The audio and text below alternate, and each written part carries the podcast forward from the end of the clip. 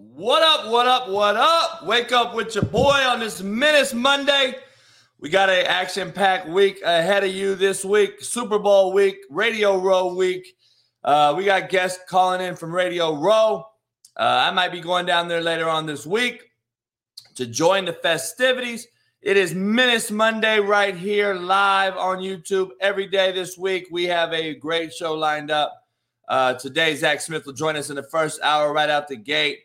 Matt McChesney will join me later on in the show. Hopefully, he can get in here. And Texas Rangers pitcher Taylor Hearn, he'll be joining me in the second hour. We're going to talk some Major League Baseball, and uh, his he's got an interesting, fascinating story. Uh, can't wait to hear from him. And uh, we got a great show lined up for day, today, every day this week. Probably got near 20 guests this week uh, for the Super Bowl week. We're going to take everyone's picks each day. Can't wait to join that uh, conversation. We're going to dive into Kyrie being a Mav today. Uh, we're going to talk about Bart Scott, how he talks, how soft we are. And we're going to talk about the Trent Dilfer video from 30 for 30 last night. And please, let's not make another sequel 30 years later. White Men Can't Jump. Please keep it locked up. Can't wait to talk about all that and more on the other side. Appreciate you.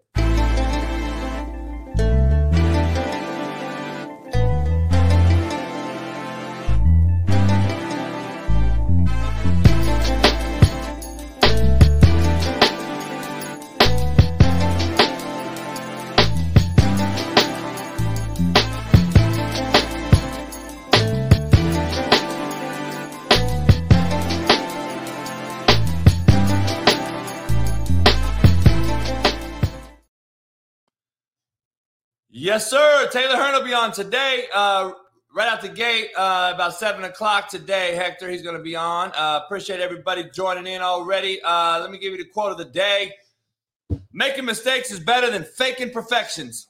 Making per- mistakes is better than faking perfections. We fake too much shit today nowadays, man. I'm to be honest. Um, we got Zach Smith joining us on this Menace Monday. Make sure you follow Minister Sports on YouTube. Uh, his show's blowing up. He does a hell of a job every single day. Uh, make sure you follow him on all platforms Instagram, YouTube, and Twitter. Uh, Zach, what up? What up, man?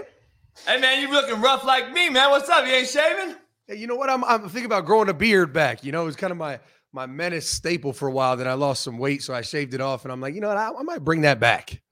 Hell yeah, I don't know what I'm doing. I don't know what I do, man. I just like, eh, I'm so fucking lazy. I got so much other shit going. I'm like, dude, fuck what I look like. Uh, hey, I've lost weight. I'm like, fuck it, that's enough for me. Um, hey, hey, good enough, right? Hey, man, did you see this 30 for 30 on the Ravens? No.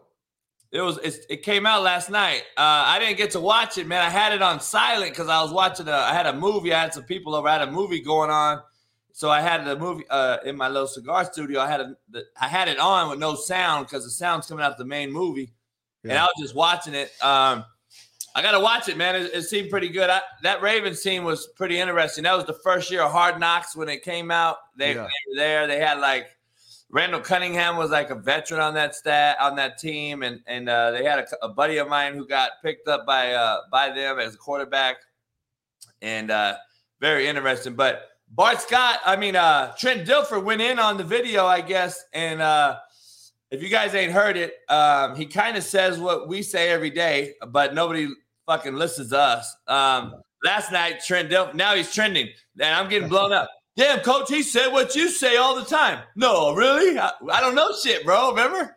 Um, right. Trent Dilfer came out and said, Modern day game does not impress me. It's super easy when you don't get hit as a quarterback and when you can't reroute receivers and when you can't hit guys across the middle. I love Tom Brady. I love Aaron Rodgers. I love these guys. It's not impressive. What's impressive is what they did. That's uh, agree or disagree? Oh fuck! Absolutely, I agree. I, I I used to tell my players, and you know, this is not not that new. Um, you know, just four or five years ago when I was coaching, I used to tell my receivers all the time, like, listen, you need to learn to play physical right now. But when you get to the NFL, you don't have to because them motherfuckers aren't allowed to touch you. I mean, you just got to learn how to get off press. And then if they touch you, it's like they get arrested.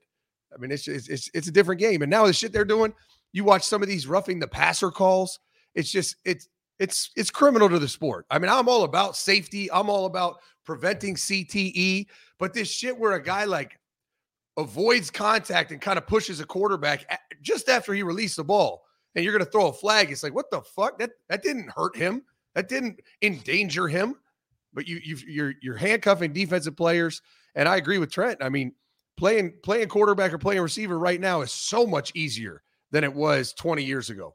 Hey, it, it, the only guy I really t- listen to on ESPN, other than a couple guys that I know personally, when they come on these shows, is Bart Scott, and this is I want you to hear this Bart Scott take. It's pretty. Damn kumbaya kids and trading uh, jerseys and I love you, bro, is is sickening because that's not what sports about to be. This is the saddest thing I saw since I saw Mike Tyson rub blood from Lennox Lewis' face and say he loved his mother after he told him he's gonna eat his children two months ago. like this is supposed to be about gladiators. How you gonna be sitting? What is this? The SEC? What is this? We got we got we got uh, Pride Division Pride. What are we talking about? You supposed to hate this man? This man be trying to throw your face through the ground, and all of a sudden you hope he get nice things. Any of my opponents, I don't want none of them to have nice things. Every time I lost in the AFC Championship three years in a row, I hope the game was canceled. the super the next. Hey, what? How? Why is life changed so fucking much, dog? I, I, people don't understand. Any kids that are under like 35, they look at us and they call us the old man on the front lawn yelling. I, but I'm like, dog, this is was real shit. Yeah, it's, it's the fact that it exists nowadays is is terrifying. But I, I don't think it's not it's not league wide. I mean, there's still kids that that are in college football in the NFL right now that that just despise the team they're playing. That still exists. It's just we've made it okay for players that aren't like that, right? Those self-absorbed players that are like, man, I don't really give a fuck about the rivalry between the Cowboys and the Eagles. Like, I'm gonna wish this dude good luck. It's like, all right, you're a different made competitor than than I'm used to. I mean, that shit usually is safe for the offseason, right? In, in in March you're down at Exos in South Florida and y'all go out and it's like then then you're friends. But you know, once season starts, you play for the Eagles, I play for the Cowboys. We don't like each other.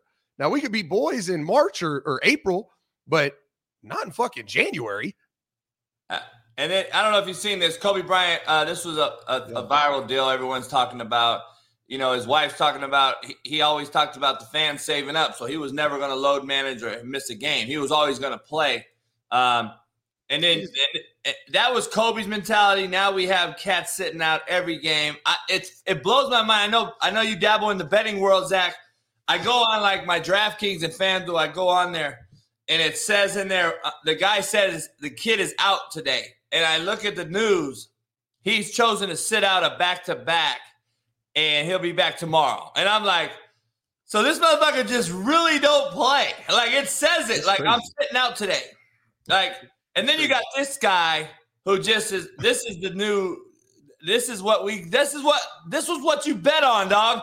You bet on that motherfucker to win you 20 racks. I, I know it's I, it is like it, it, you start to respect your your elders a little bit as you get older because that's the problem with LeBron James. And that's why he'll never touch Kobe. He'll never touch Michael Jordan. He'll never touch any of the greats before him because he's soft as shit comparatively, right? He's he's not a soft dude, but compared to Kobe or Michael Jordan, he's soft as baby shit. Up here, right? Yeah, that motherfucker's baby it, shit. It's just it's it's a different era, and and don't get me wrong, there's still tough fuckers out there. There is. The NBA has them, the NFL has them, but the problem is when your best players are prima donna bitches, it just it just gives the league a bad look. I used to love the NBA. Now, you know, I wasn't like a super fan, but I would I would this time of year, I would always turn on an NBA game. It's the last fucking thing in the world I'm turning on. I'll watch some some stupid shit on Netflix with my fiance before yeah. I'm watching a fucking NBA game.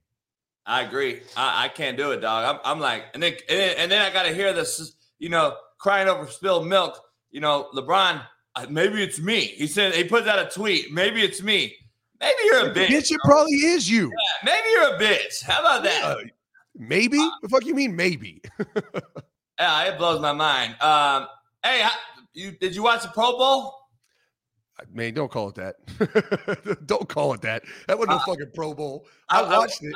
I, couldn't. I couldn't call it that. I was like, uh, is this fucking uh? It's like you know, empty, called? Em- the new seven on seven league they got everywhere. Right. It's like an MTV celebrity match, is what it was. Like Oh, dude. they should have had fucking Little Wayne out there playing quarterback and some really hot chick playing receiver. I mean, what are we doing? I mean, it, it, listen, I, I watched it. Like it wasn't not entertaining, but that, that wasn't the Pro Bowl. That wasn't football. I don't Hey, know what it was. Paying motherfuckers to go because that place was packed. Oh yeah, but everybody's a Pro Bowler. I mean, these fucking guys. Derek Carr was there. Huntley, the dude from Baltimore, was there. Like, just invite the whole league. Hey, it's it's more like send out an invite. Hey, if you didn't make the Super Bowl, come hang out in Hawaii. Hey, what was the? uh I saw one of the receivers. I, I was flipping through it, and I just happened to see a missed throw. The guy running down the field, and it was the kid that barely played for Jacksonville. Right? Like, what are we doing? What the fuck? I- I like, this kid just barely started playing at the end of the season. The receiver. I, I know. Hey, JB, we sound old as shit, but it used to be a big deal if you made the Pro Bowl. You used to get paid extra money. It was like fucking. We watched that shit. It was in Hawaii. It was like the biggest thing ever. Man, Sean Taylor's lighting motherfuckers up like it was a real deal. Ah, dog, it blows my mind. Uh, But I, I will tell you this: I blame basketball. Basketball started that shit. They, they didn't play a lick of defense. Scores would be like 198 to 1 192. Like basketball started it. Like, and you know, they're all friends. I know you know damn well they're on some some yachting in South Beach in the middle of summer, and LeBron James is looking at fucking whoever, some football player, and he's like, damn, like y'all really try in, in, a, in, a, in a Pro Bowl? Like, what if you get hurt? And they're like, damn, good point. It changed everything. I did. I mean, it, uh, dog, the world is soft as hell, man. Why we should have been in Radio Row. I'm about to go up there, man. Uh, probably Wednesday. I got to go uh, in Phoenix. Um, we should have went and did a. We should have set up shop, did a fucking own show right there next to McAfee and the boys, right next to him. Just have our own shit. Uh, Hey, OC, let's let's talk about some college uh, talk before I get into this uh, recruiting classes. Bama's OC hire uh, Rees. Uh, I knew his old man. His old man was at UCLA back in the day with Terry Donahue. Um, quite interesting hire, man. I wanted you to shed some light on this deal. Like, why not Greg Roman, who's an L- got some Bama ties, NFL guy who who's a hell of a OC, or or even like a Cliff Kingsbury.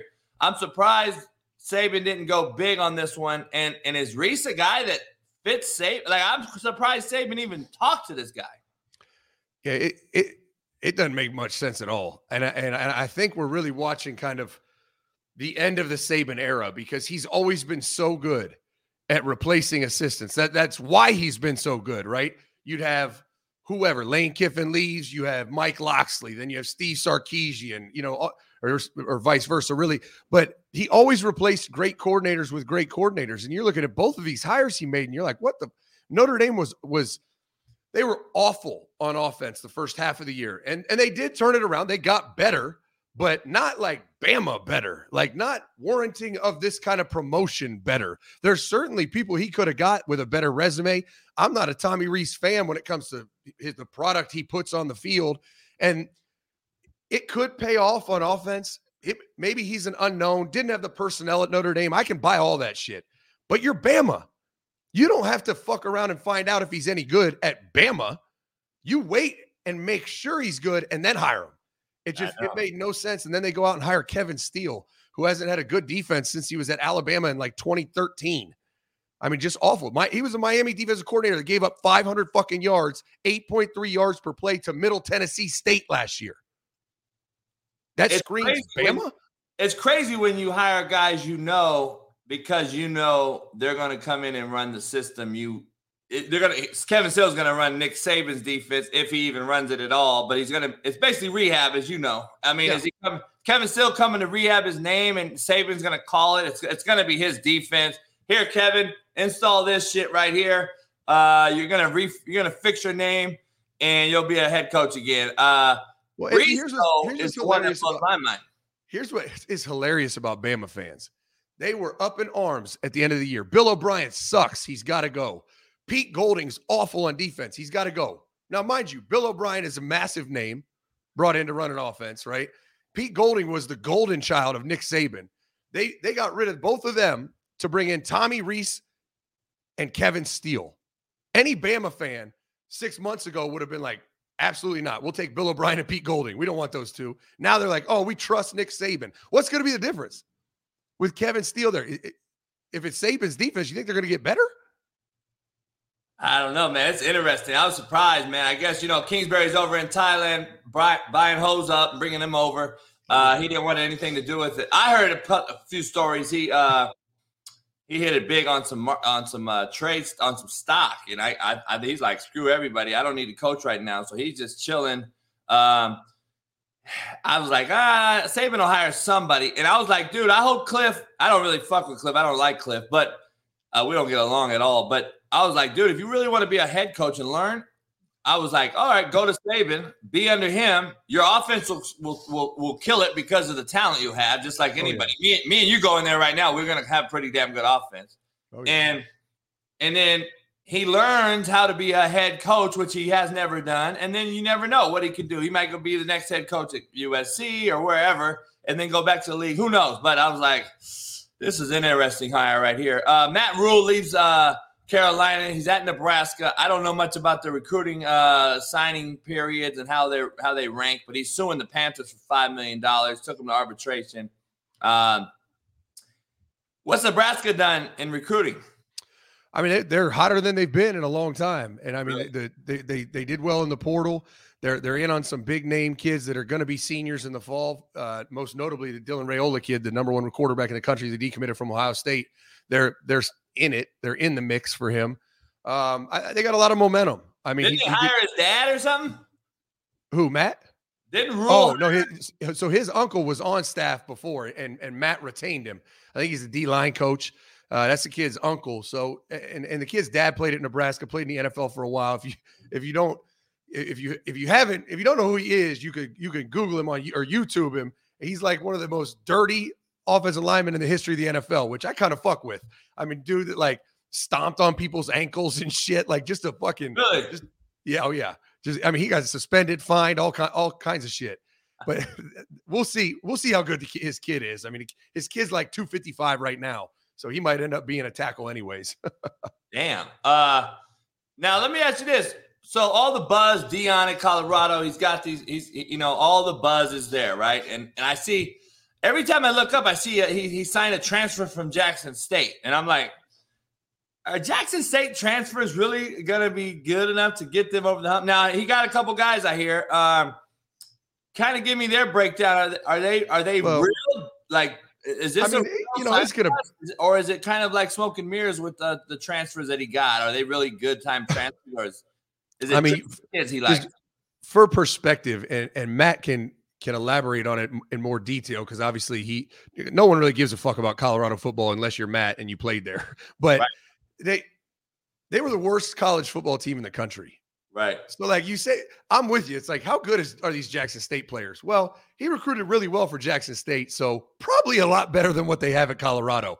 But can they win in the Pac-12 at like a high level? Not right now. Plus, we're putting a lot of weight on the fact that his kid is the real deal.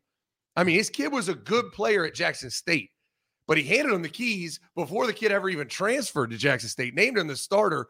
And it's like, well, we're going to find out how good his kid is because you know how it is. You can't win without a great quarterback. And I don't know that his son is that. Maybe he is, but they're going to have two really good corners. I mean, the, the number one corner in the country in two back to back classes playing at Colorado. So he's leveled up for sure. But I don't know if he's leveled up to the likes of Oregon and Utah and USC, but they're going to be better in year one, and that's what you're really looking for. I think gotta be better, right? Just because of the yeah, you, you I know, mean, you can't not be better. Yeah, yeah. Uh, let me ask you this though: quiet is kept kind of under the radar. Everyone talking Deion in Colorado. Oklahoma's class quietly has moved in the top ten. I believe like number six of what I read lately. Uh, I believe everyone's focused on Deion in Colorado. Nobody really cared about a first year in Oklahoma uh, being a bad one. Venables. Um, are you impressed or not impressed? Yeah, I mean they didn't make a bowl game in year one, mainly because Lincoln Riley just just stripped the cupboard and and stole all the groceries and went to USC. But they didn't go to a bowl game, and then and then Brent Venables has the fourth number four class in the country. I mean, ahead of Ohio State. So it's impressive because they didn't have success, and he still had success on the trails, and that tells you that he's got a good recruiting staff, and and kids are buying into what they're doing. Their their NIL must be in a decent place. So just some it's one of those things where you can imagine how good it could be if they win nine games. I mean, shit. That, I'm not even saying go 11 and one. They were they didn't make a bowl game, and they finished top five in the country. Imagine if they win nine, 10 games. So you know, it's it. We'll see where he stands in year year two, then year three. But it's definitely gives you some hope if you're a Sooner fan. Now, talking Ohio State, Michigan, uh, those two are obviously going to be talk of the town. They got to play each other again. Harbaugh stayed after it looked like he could have left at any moment. Uh, I don't know what the probation is going to be or sanctions or whatever for the fucking hamburger. Um, but like, what what have both of those schools done? Uh, obviously, I mean, Michigan's returning damn near everybody. Uh, yeah. Ohio State's got to replace a QB. Marvin Harrison Jr. He's staying, or what is he going? No, he's staying. I mean, the, the, transfer portal window closed. There's another one that opens up after spring ball for 14 days. But that's the type of kid I always said, kind of as I learned this new transfer portal era, right? The Marvin Harrison Juniors of the world are on a smaller scale, right? Like if Pitt has a great player like Jordan Addison last year, those kids are leaving in January, right? Because they already know, like they're the shit. They want a better opportunity, more money, whatever. They're leaving right after the season. These kids that are going to leave after spring ball are the kids that, like, damn, I'm going to be the backup quarterback. I want to find somewhere I can start. Like, you're not getting a superstar in May. Like, that's not happening. So Marv is staying. Ohio State looks, I mean, they got to figure out the quarterback position. Both tackles left. Both tackles are probably going to be first rounders, which is crazy. You have a first round quarterback, two first round tackles. Marvin Harrison Jr. was the best receiver in college football, and you still didn't win a playoff game. that's, what, that's what I was saying. But yeah, but but Michigan is a team to beat in the Midwest right now. They return everybody. Is let me ask you something. Uh is Ryan Day like kind of on a quiet hot seat? Oh, you, you lose to Michigan twice. They people in Columbus don't know what that's like. They haven't lost to Michigan twice in a row since the 90s. So the fans have him on a hot seat right now. Like, is he actually on the hot seat? Not yet. But if he fucks around and loses to Michigan next year, three in a row, that seat is going to turn the fuck up. Ooh, is he like fireable? I don't think Gene Smith would fire him just because he's had success. I mean, you look, it's one of those things where they were one point away from winning a national championship, essentially. Even though they lost to Michigan, they they beat Georgia. They're going to steamroll TCU, and so I, it's one of those things like what what's the the lesser of two evils? Like, yeah, Ryan Day, if he loses three in a row to Michigan, but he has them relevant in the playoffs, are you going to get better than Ryan Day? Or is Michigan just kind of on a on an upswing and they'll come back down to reality? Um, the way Michigan recruits, it's interesting because I mean they had all the success they had, right? Beat Ohio State twice in a row, went to the playoffs twice in a row. They had the 18th best class in the country, didn't sign a five star, not one.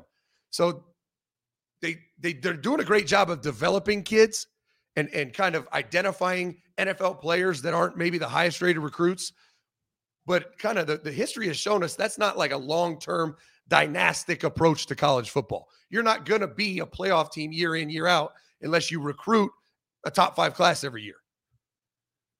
I, I'm just like, dog. Like I know he was one point away this year because, like you said, it makes perfect sense. He beats that he beats Georgia, which they very well could have with Marvin Harrison stays in that game. I'm pretty sure they win that game. Um, yeah, or just hit the field goal. No, yeah, no doubt. But I'm I'm asking though, like, besides that, has he really come close, or did he just inherit a team that's kind of been kind of clicking on all cylinders since he took over, and he's kind of really uh, kind of almost digressed? Yeah, I mean, he. I'd say it's it's it's been about a plateau. I mean, they went, they had whatever your 2019, they lose to Clemson, probably one of the worst officiated games that I've ever seen in the playoffs. 2020, they come back and steamroll Clemson and then lose to DeVonta Smith in Alabama. They they kind of they're they're that one cut below, right? They they they run up against kind of a the, the best team in the country, undisputed, and they just fall short a little bit every time. So they're not quite there yet to go beat the 2022 Georgia team or go beat the 2020 Alabama team. They're not quite there yet, but they're still kind of the class of the Midwest outside of the two Michigan losses, I guess. They're still the team to beat. Even though they lost to Michigan twice, you come to the Midwest, it's not Notre Dame, it's not Penn State, it's not really even Michigan. It's still Ohio State. They're still the team in the Midwest that kind of runs the roost.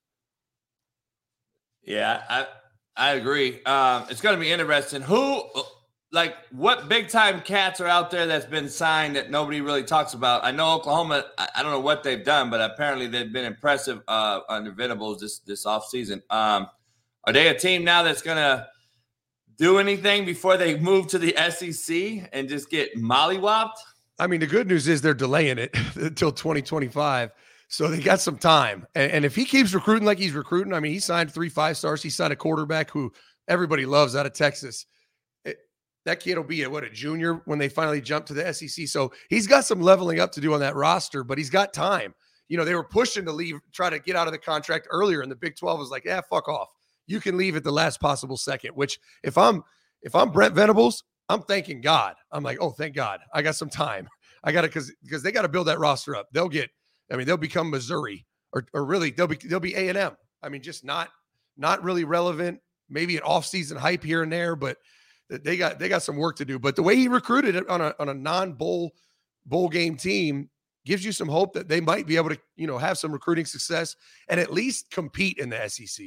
Hey, what what is uh what is A and M going to do anyway? They hire uh they hire uh our man as an OC Bobby, and I'm like, dude, that's similar attitude as Jimbo. They're both like egomaniacs, quarterback guys. How is that going to work?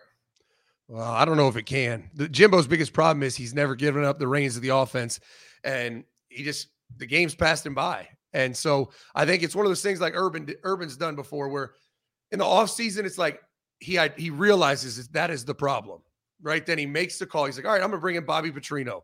He's way smarter than me offensively. He'll run the offense. That shit sounds good until you get two big ass egos in a meeting room and one of them has a head coach whistle on. And he's got to get out of his own way. And I don't know that he's capable. Yeah, I don't know, man. And, and, and he's definitely gone if they don't win this year, right? Oh, fuck. He has to be. I don't care. The buyout, I think, drops to 60 million now. But at some point, they're going to be like, fuck this. It's, it's, it's worth every penny to get him out of here.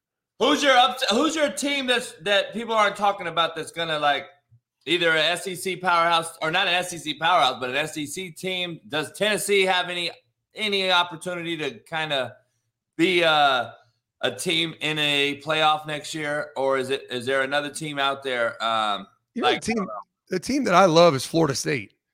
I mean, they bring their quarterback back. They bring their big time receiver back. They had a, a, great year this year. And people forget Mike Norvell came in on the COVID year, right? So it was awful to start. He took over Willie Taggart's program, which you couldn't sabotage a program worse than Willie Taggart did. And on top of that, he gets hired and can't do shit with his team for the first six months. And so they finally have hit their stride. I know a couple coaches there. They have a great coaching staff, and they're kicking the, the other two Florida schools' ass you know, on the trail every which way. And the ACC sucks. That's the best part about it, right? The ACC is awful. So they got to play LSU. I think it's at LSU or maybe neutral site. If they can win that game, I think Florida State's got a chance to have a big year this year and kind of reestablish themselves as a player on the national landscape. Is Clemson's run done? Fuck yeah. Really? Oh, I mean, Dabo made the right move. He fired his offensive coordinator, who was absolutely atrocious. But Dabo's not playing the game. He doesn't. He doesn't leverage the portal all the shit they were doing through New Spring Church, all the funneling money to get recruits, that shit's legal now. So you don't have a leg up there. Like, and Dabo's just he he's always been out of touch. Now he he had a great staff. Most of those guys have left. And he he just keeps hiring interns to take over those roles. I mean, I remember I was down there in 2013, and this is back when texting just became legal again. And and I was asking their their coordinator, I was like, "How's Dabo with recruiting?" And they're like, "Oh God, he doesn't text a single recruit." I'm like, how the fuck can a head coach not text recruits and you expect to get recruits? Like, it's not even possible. What What are they doing at quarterback? Well, they got the kid Cade Klubnik, who you know was five star all everything, right? And we hyped him up, Zach. And then I, oh, I started seeing him late in the season. I'm like, I don't know now. There's a trend at Clemson though. The first game you play at quarterback is your best game. Hell yeah. And every game after that, you get worse. And I thought he'd have a decent year to finish out the year once they replaced DJ Uiagalelei. And he had a good first game. And then he was fucking awful. So the, the issue was clearly not DJ. C- clearly it's the offensive staff. So I don't know. We'll see what this new offensive staff can do. The kid's talented, just like DJ's talented, just like Trevor was talented. I mean, the kid has talent, but we'll see what they're able to do with him. I just don't, I don't have faith in Dabo. He's not a real football coach. He's not like I can't imagine him ripping a kid's ass. I don't even know if the fucking guy can draw up power. Like he's he's a rah rah guy that wants to run down the tunnel, talk about God, and then go get pegged by his wife. I don't know. Like he's just he, he's not a real dude. Hey, dog, I'm, I used to deal with him years ago. I'm talking 07, 08. Uh, he was under Tommy Bowden at the time, and then uh, he he he sent me a kid. Man, I recruited this wideout that that Tommy and Bobby at Florida State signed. Kid named Marquise Jones, fucking uber talented kid, man, out of South Carolina. I I brought him out to Compton College. He was one of my big time wideouts. They both signed this dude. He signed an, a, a letter of intent to both schools on signing day. now, I'm gonna mind you, he did that shit with both both brothers. Bowden, I mean Bowden and his son Tommy. So I'm like, damn. Well, that happened. That story. This is a hell of a story. That happened. NCAA says you can't go Division One. You signed two letter of intents. So I get him to JUCO. I dealt with Dabo was the wideout coach. Oh yeah, a young, wet behind the ear wideout coach. I'm telling you right now, he was a weird cat to dis, to, to interact with, man. To get that kid, bring him out to Compton. Signing day comes after JUCO gets his AA degree. He signs with Colorado and Cal on signing day, and I'm sitting there, homie. Are you? What are you doing? Like, uh, there's no way you understand. There's no way that this really is real. And uh, he did it again, man. Great kid though, but he was a freak. Uh, but it was it was weird dealing with him then. And then he he gets the job. I'm just trying to go back to you saying he got pegged by his wife. How in the hell did you go from being like this intern guy to a wideout guy who had no say, and then one day, oh, Tommy, you're gone. You know what? You're the head guy at Clemson. Like he's he's his career just kind of was like, here you go, dog, silver platter. No. Don't screw it up. Now he has taken him to a different level, right? He yeah. he he got him to a couple natties. They had arguably two of the best teams in the last 10 years in college football. Uh talent, uber talented. But you've seen the digress uh nature of their uh kind of their their approach to yeah, uh, it's just he I it really looks like to me he got pretty lucky with his staff. I mean, he hired he hired a staff that they ended up being really, yeah, they, they ended up being really really good. I mean, Brent Venables was was really the backbone of their success. He was the defensive coordinator the whole time, and his defenses were ridiculous. And Brent Venables leaves, Jeff Scott leaves. You know, he he he loses his offensive staff, his defensive staff, and then his biggest problem was his come up. Right? He went. He's nerdy white guy, intern, became a position coach, became the head coach, having success. And so he just, I think, feels like that's the, the model. So he keeps promoting all these interns to become position coaches and coordinators. And it's like, they're they're not all going to be good. You're Clemson. You just won two national championships. Like, go hire a big time coach. Man. But he just, I, I, really think he got lucky with his staff, and, and he got lucky to have Brent Venables. No doubt. Uh, transferring over to the, the, the man's league, professional league, uh, NFL. Super Bowl week, Radio Row in Phoenix. Uh, Super Bowls in Phoenix. Uh, Philly, KC just landed. Uh, Andy Reid, I, I love him to death. He looked old school as hell. He's still a bigger guy and all that, but he's got the suit from like the 90s on that T Mac wore to draft day, right? Tracy oh, yeah. McGrady. He got the baggy pants. He's got oh, more yeah. clothes than that shit. He he could he could wardrobe Kyler Murray's entire fucking uh, with the extra clothes on his fucking pants. uh, cats don't understand. That's how that's how it used to be. Um, who you got in the Super Bowl, man? I, I gotta, I gotta, I gotta ask. Everyone's talking to Mahomes. They're on the train. He's the best ever. Uh, Dan Orlovsky put him at number two all time already, and I'm gonna oh, sit there like, do you realize that this guy Rex Grossman has a better rating in the Super Bowl than Mahomes? does, it, does it, let me let that set in, dog. I, I, want this cat to set in. Rex Grossman had a better passing rating than fucking Mahomes did in the Super Bowl. And we're already putting him at number two all time. Get the fuck out. I'm just like, dog, he's thrown two touchdowns in two Super Bowls. like, can we can we pump our brakes? Um, but no, pump, pumping your pumping your brakes doesn't sell. I know, I know. I, I think the Eagles defense is lights out. I think yeah. uh Yeah, I think I, Eagles. I've, I've been a non. going to dominate. Yeah, I've been a non-believer in Jalen Hurts and the Eagles all year, Me but too. it's it, it's tough to to stay on that train. I mean, not only is the defense lights out, Jalen Hurts has been really good, and he's he's proved a lot of people wrong. Now he's not out here dicing people up. I'm not going to make some claim that he's a great passing quarterback because he's not, but he doesn't need to be, and that's the reality of it. I, he's he's good enough to win with that roster and that defense. So I'm I'm going to jump off the the hater train in Philly, and and and I'm going to pick the Eagles. Yeah, me too. Uh, I just I think they're going to actually run the football um, because of all the dynamics that Jalen brings. I think uh, Chris Jones is unbelievable. I think he's one of the best D tackles in football. I just don't know if the whole D line can all show up. I, like without Chris Jones, they got another D tackle that's pretty decent.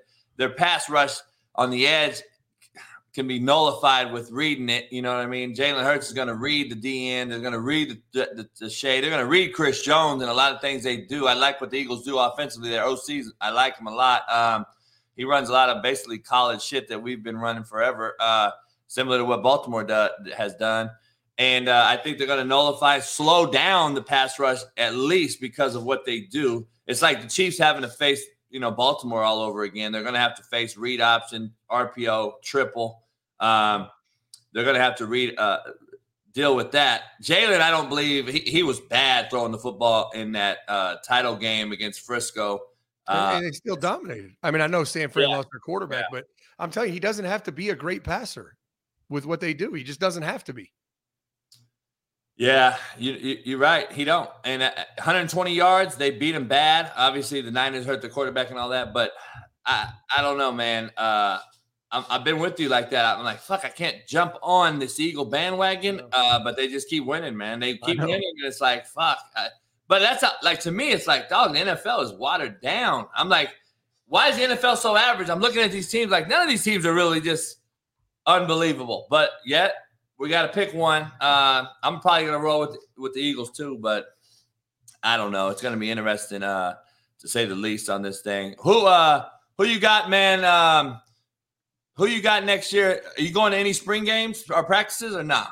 Yeah, I'm going to go down to Florida State. I think um, the offensive coordinator is a good friend of mine, and like I said, I'm high on him. So I want to I want to see it in person. I want to see how good they really are, and I might bounce around to a couple other places. I, I just we haven't really done that since I got out of coaching, but I think this is the year to kind of get back into just going and watching shit. Like I want to see it in person. I'm tired of reading all these dumbass fucking people t- try to tell people about how good this person is or that person is. I want to go watch because it's obvious they don't know what the fuck they're talking about. Are you gonna do? uh They don't, dog. It's fucking. It's, it's true. These cats on TV too. Oh my oh, god, unbelievable. Uh, are you gonna are you gonna do like shows like buzzing with the boys type shit? Yeah, I got. I, I bought a fucking school bus. did you really? I did. And now I gotta I gotta let the weather turn before we get anything done on it. But but we're gonna we're gonna create a little mobile studio and we'll see. I have never dr- driven a school bus long distance, so we'll see we'll see how that goes. You gonna hire a driver? Fucking a, I might. I don't feel like driving that bitch to fucking Tallahassee. That's cool. So you're gonna do kind of like what they do uh, on a mobile set set. Yeah, I think it's sweet. I love. I mean, I love that show. And there's a couple mobile shows like that. I think it'd be cool to just have that aspect, right? Go on the road for a show or two here or there, maybe go to some games, tailgates. It'd just be good content and, you know, interview some drunk chicks at tailgates and get them to say stupid shit, show their tits, whatever. did, did you did you do like a real school bus or one of those like the box van type? No, it's a real school bus, like a big really? ass school bus. You can find them out uh, on cheaper now? it, it, we fell into it. Um, there, there, was a private school in, in the, the, suburb that I live in that shut down. It like went because of COVID, it went under, and they were liquidating everything. And I knew a lady that worked there, and she was like, "I got to get rid of the school bus." I was like, "How much you want for it?" She was like, five grand." I was like, "Fucking." Couldn't write the check fast enough. What? Like, here you go. And it runs. Oh yeah, it's in good shape. I mean, that thing's worth way more than five grand. They were just trying yeah. to get rid of it. They were trying to liquidate everything and get money to the, to a bank or whatever the fuck they had to How do. How old is this motherfucker? Like, I mean, it's probably uh, six years old, seven years old. Oh, it's a new bus. Yeah, it's not. It's not old. I'm telling you, it's oh, bro, it, it's lucky as shit. shit. Like you gotta, this, you gotta, you gotta, you gotta wrap that bitch, graphic oh, it yeah. up. Oh yeah, all of it. Oh, dude, you do a whole graph. I got a guy that wraps those things, like does the wrapping, like like your logo behind you. You can wrap that yeah, bitch, like, you know. Yeah, like a, like like the buses at bowl games. Yeah, yeah, yeah, yeah, exactly. Like, yeah. yeah. That should sure. be tight. Um, man, so where you, what do you got for Super Bowl? Where are you watching it at? I don't know yet. I, I, I haven't figured it out yet. Yeah, I'm gonna. Uh, I'm. ho- I'll. Ho- I host a little party every year, but I'm gonna. I'm gonna host it here. I'm gonna go down to Phoenix. I think for Radio Row the last few days. Go. I got to go on a few shows, and then uh, now I, I'm announcing another deal this week uh, with Tim Brown, um, Hall of Famer, and then uh, we're gonna do a little thing in, in uh, Radio Row, and then uh, and then I'm gonna come back Saturday. I'm gonna hang out with Pat Perez, my boy. He's just coming back from Saudi Arabia today from the LIV, and then uh, he'll be there all week, and then they go to Mexico, I think, and then they're like in Tulsa or something. So I'm gonna come out there and watch him on tour. But they, uh, I'm gonna stay with him for a minute, and then come back for Sunday's game and, and have a little uh, smoke some uh, brisket and uh, hang out, fucking drink. I don't know. That's pretty much all I do.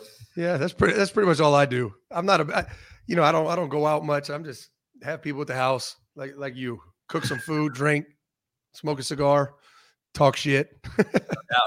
Um, man, I'm sending you that shit. I'll send, I'm sending you a few things, so uh, you, you should hopefully get it before the Super Bowl. Hell yeah, that'd be awesome. I appreciate do you, that man. today. So, hey man, keep killing it. I appreciate you coming on. I got like fuck man, I got like 20 guests this week. I got like uh I got this Major League Baseball pitcher coming on uh after this uh for the Texas uh Rangers, and then I got uh shit, I got a bunch of guys, NFL guys all week, current and former, and then I got some NBA guys. I'm gonna ask them about these fights. Alex English, man, may, may be joining me this week. Uh old school guy. I'm gonna talk to him about NBA fights. Uh, what's up with this? Have you seen all these NBA fights? Yeah, a bunch of crybaby bitches want to fight. It's unbelievable. I'm like, dog. And it's not a fight, by the way. It's never No. a fight. I No. want to see cats out there like da da da da. Like these cats can't. They don't understand how to fight. I just want to see him. I just want to see that shit happen against like the Ben Wallace Pistons. Like they could, they could taste smacked out of their mouth. Yeah, no, like just like cats that no, nobody ever knew about that really didn't. They never wanted to talk about anyone on that Piston team that came off the bench that ne- never really played were like scrappers. Oh yeah. They would have Oh, choked the shit out of LeBron. Oh fuck yeah. Hey, Chris Reeve said he's in Columbus. He'll be your driver. There you go. Done. Hey man, I appreciate you, dog. Uh, enjoy the week. I'll hit you up later on. All right, cool. Appreciate you, JB. Hey, man. Zach Smith, join him on Minutes Minister Sports. Um, we got an action pack one, man, um, this week.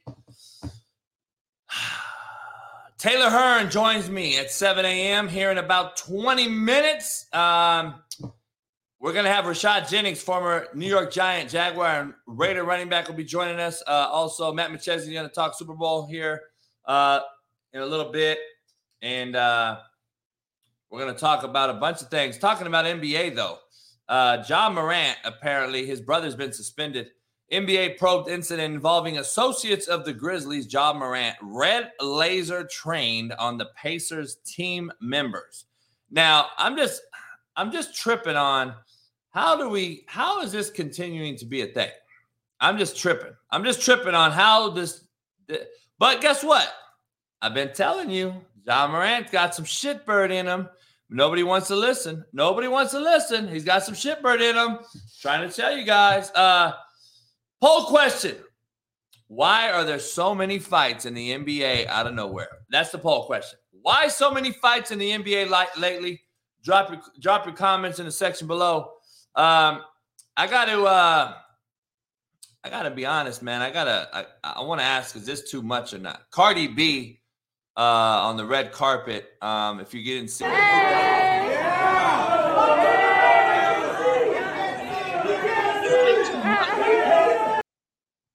Is Cardi B doing too much? Tongue kissing on the red carpet. Like, I don't give a shit. I just really don't. I don't really care.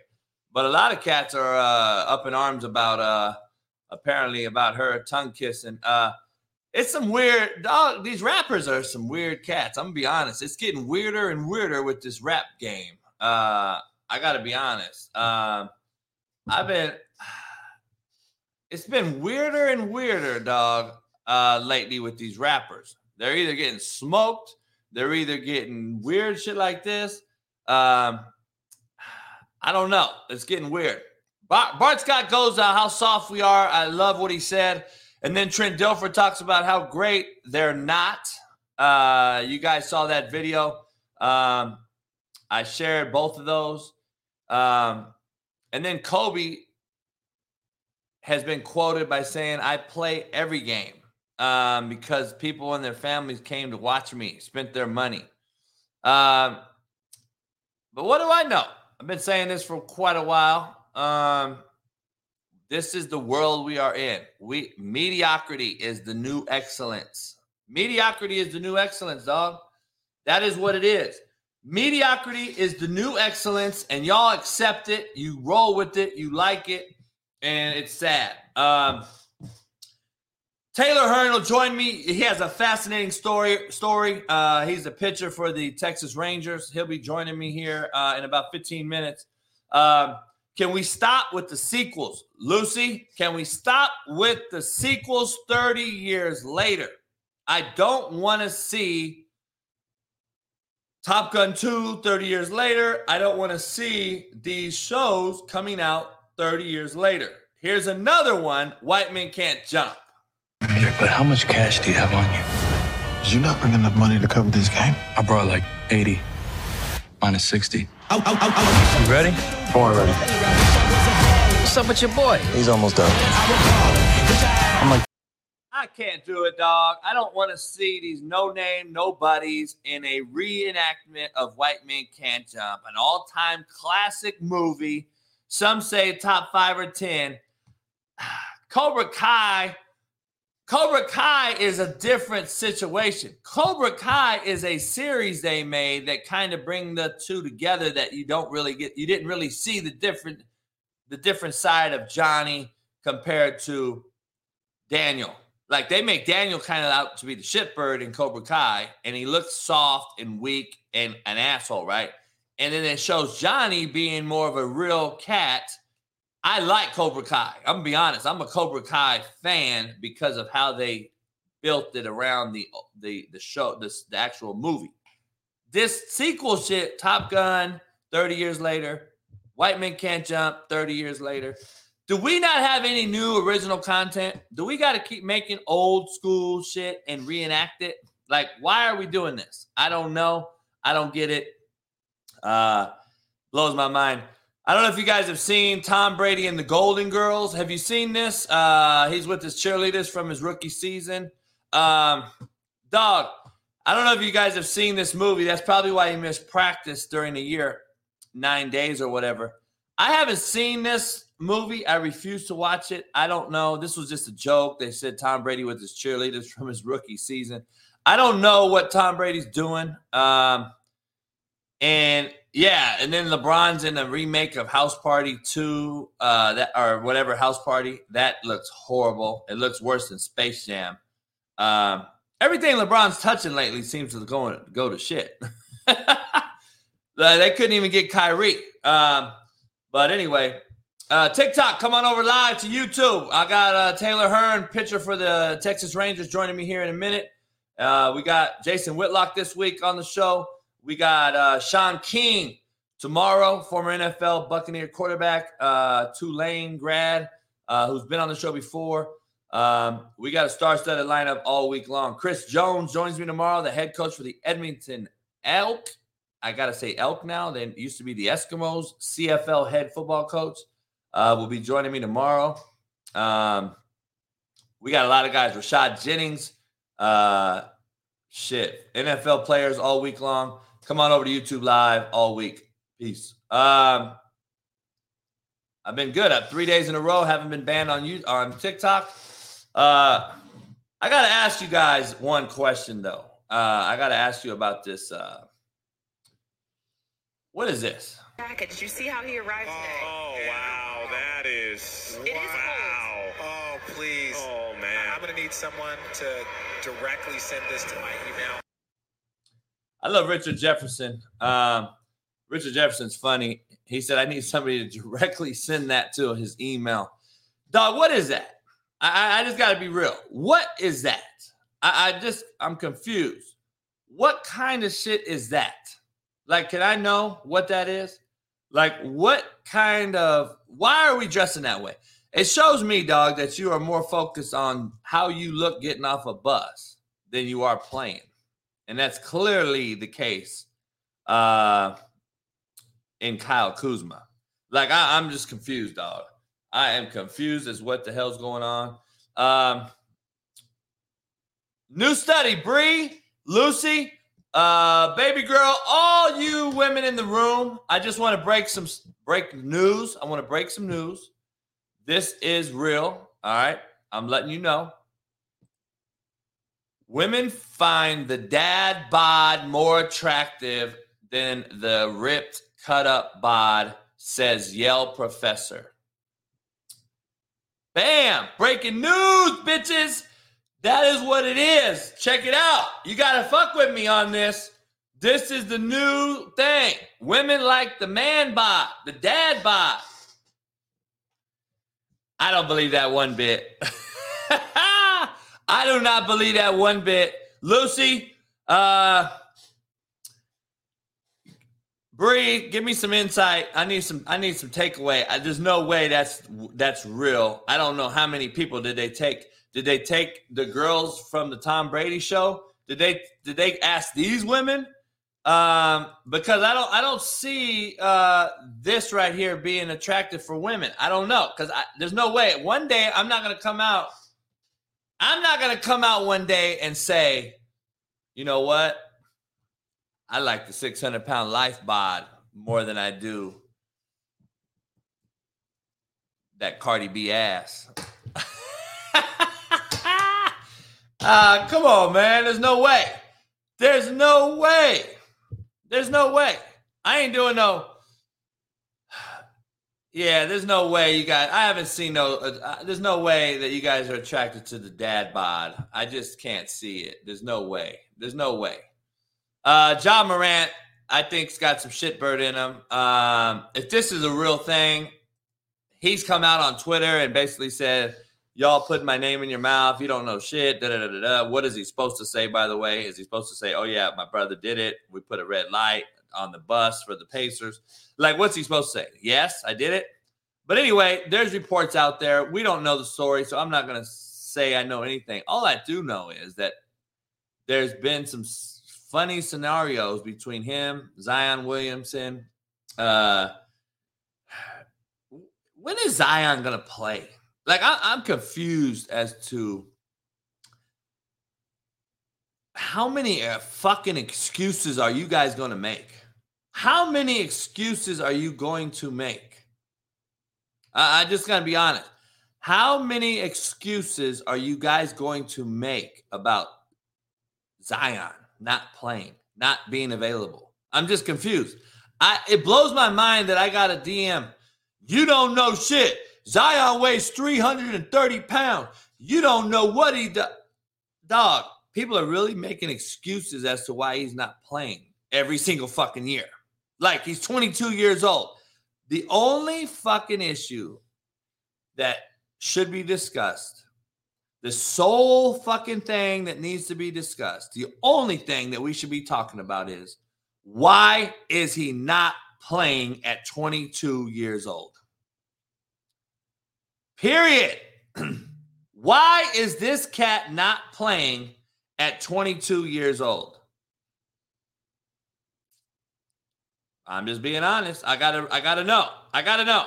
See, everybody wants to make excuses as to why he's not playing. Fuck all those excuses, dog. I'm tired of hearing your fucking excuses. You're 22 years old and getting paid uber amounts of money, and you're not available. And you sit over there with a shitting grin on the sideline. We see you dunk all fucking practice long, and yet you're not playing. And I'm just like, dog, I don't care what the excuse is. I don't want to hear it. The only truth of the matter is you're not available. You're not fucking available. That's the bottom line. I don't want to hear shit else. But you know what, dog? This is the world we live in. This is really the world we live in. It is uh it is kind of what we are in. I got to show you this this video.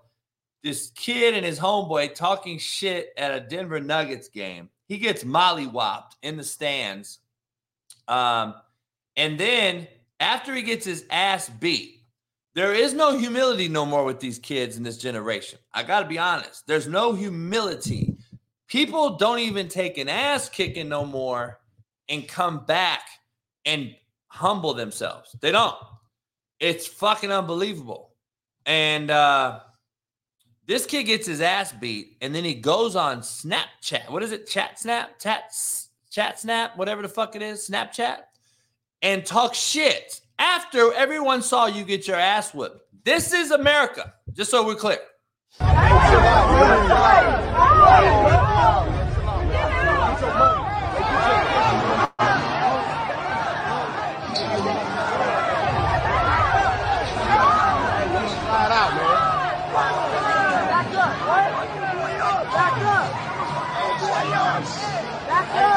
Oh, Marty,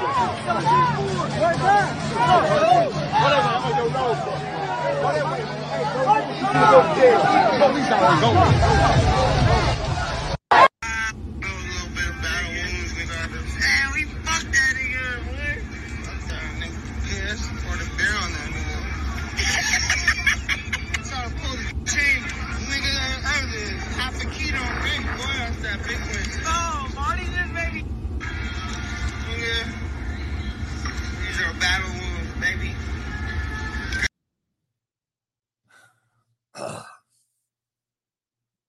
First of all, I don't even know how to address it. This is number one. Number one is you got a white boy and a Mexican or white, I don't know what they are, saying the N word like they are black. Number one, like they have a pass. Number two, first of all, you got your ass beat. You're a wannabe. This this is the problem. I see these cats every single fucking day. Why are these fake ass wannabe fucks walking around after they got their ass beat, talking like like that's what do y'all call it? A flex? Now that's their flex. you gotta be shitting me, dog. You gotta be shitting me. This is like this is unbelievably secondhand embarrassment at an all-time high. I am embarrassed for these cats. I got to be honest. Uh, they deserve to get their ass beat again, straight up from what they posted on that sh- Snapchat or whatever the hell you call it. Dog, that is America right now. Like it blows my mind.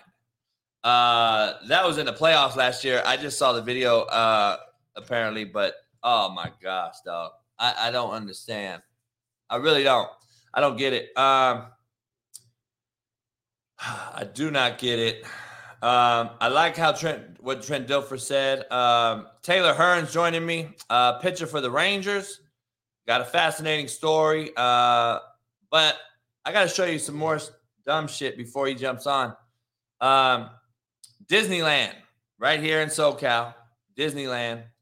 Um, this breaks out again. This is America right now. Men hitting women because they're too scared to hit each other. They don't want to fight each other. They're pussy as it gets. They are as scared as I've seen anyone be in the last 30 years. We like to talk to men, hit women. See, back in the day, we talked to women, hit men. It is completely different. Um, look at what happened at Disneyland. I don't give a fuck, bitch.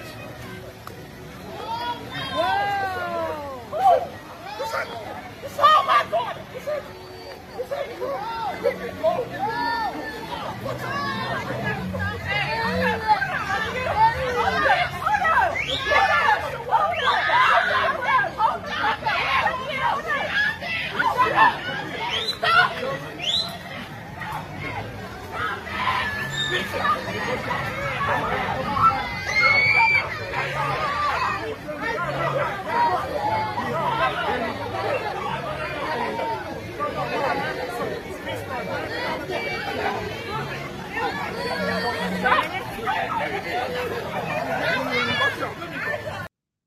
Dog, if that's not the most, if that's not the most pussy shit I've ever seen in my entire life, if I've never, if- oh no, Whiteo, that that ain't no young. Those aren't young cats. Those aren't young cats. Uh,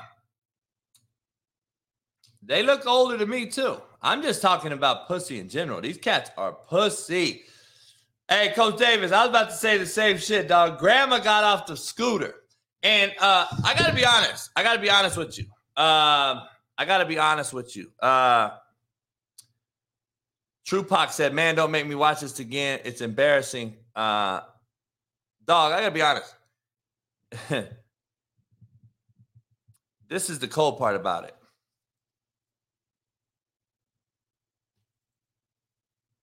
They are out there prime. This is the cold part about it.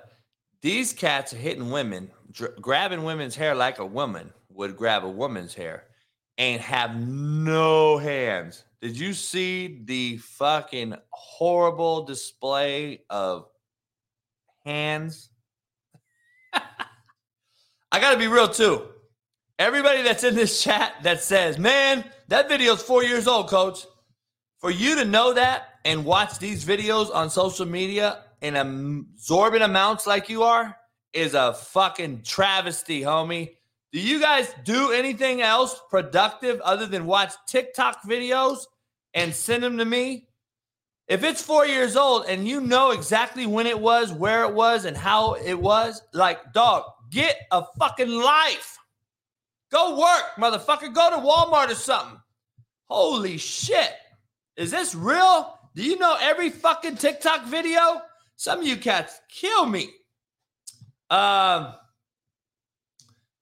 Oh man, it's unbelievable. H- how about old boy sets up the dude like he's gonna hit him and then hits the woman?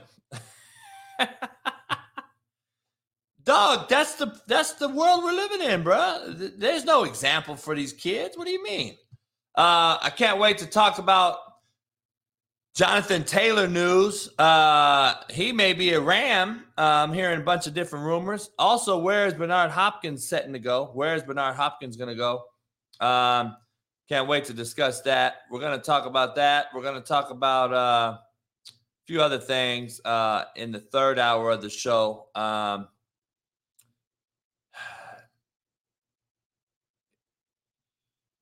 yeah, we do. We make it on. Bravo said, but how we make it on the internet? I don't know what that means, Bravo. You got to give me some more insight on that. Is that fucking English, Bravo? Um, I don't know what that means or what it is. Uh, Taylor Hearn's going to join me. Uh, he's joining me right now. Uh, right on the bottom, make sure you follow him on everything. Uh, fascinating story. Uh, can't wait to hear his story and hear his side. Um, Taylor, what up, man? How you doing? Uh oh, he's muted. I think you're muted. There you go. You hear me? Nah, you muted. Let's see. Are you on a phone?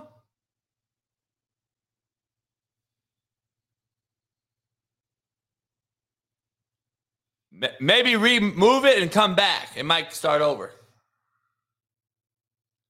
Um, Taylor Hearn, uh, pitcher for the Texas Rangers, uh, joining me right here. Um, gets his stuff right. That's the thing about doing live shows, man. When you do it, you gotta, you know, it's hard when you don't know anything about technology. Cats come on on a phone or a laptop or a cell phone, whatever it may be. Um, but it is what it is. Uh, Kyle Georgie, you, you ordered some shirts, man. Send me a uh, send me a message. Let me know when, and I'll see if I can track it for you. Um, and uh, send me an email, the Coach JB Show at Gmail. Send an email to me and give me the track, give me the order number, and uh, I'll track it for you. Um, I hate to hear that. Sometimes it's slow. I'm, I'm telling you right now, dog. Mel has been horrible this whole year. Mel has been some of the worst I've ever seen in my life. The mail has been bad. Um, bad, bad, bad. So I don't know why or what, but it is what it is. Um, yeah, the Coach JB show um, email, send it, send it there. Um, Taylor trying to get set up. Um, appreciate everybody hitting the like button, subscribe, become a member. Taylor, I got you. You there? None? Maybe you need uh you got a laptop? Um he's trying, so uh appreciate him. Um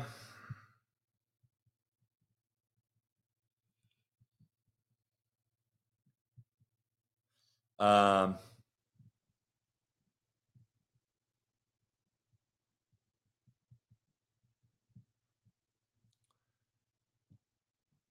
Yeah, uh, Taylor's joining us in a second. He's getting his shit figured out. Um, lot to discuss. I got. I'm going to talk about uh, Jonathan Taylor. Rumors he may be a Ram.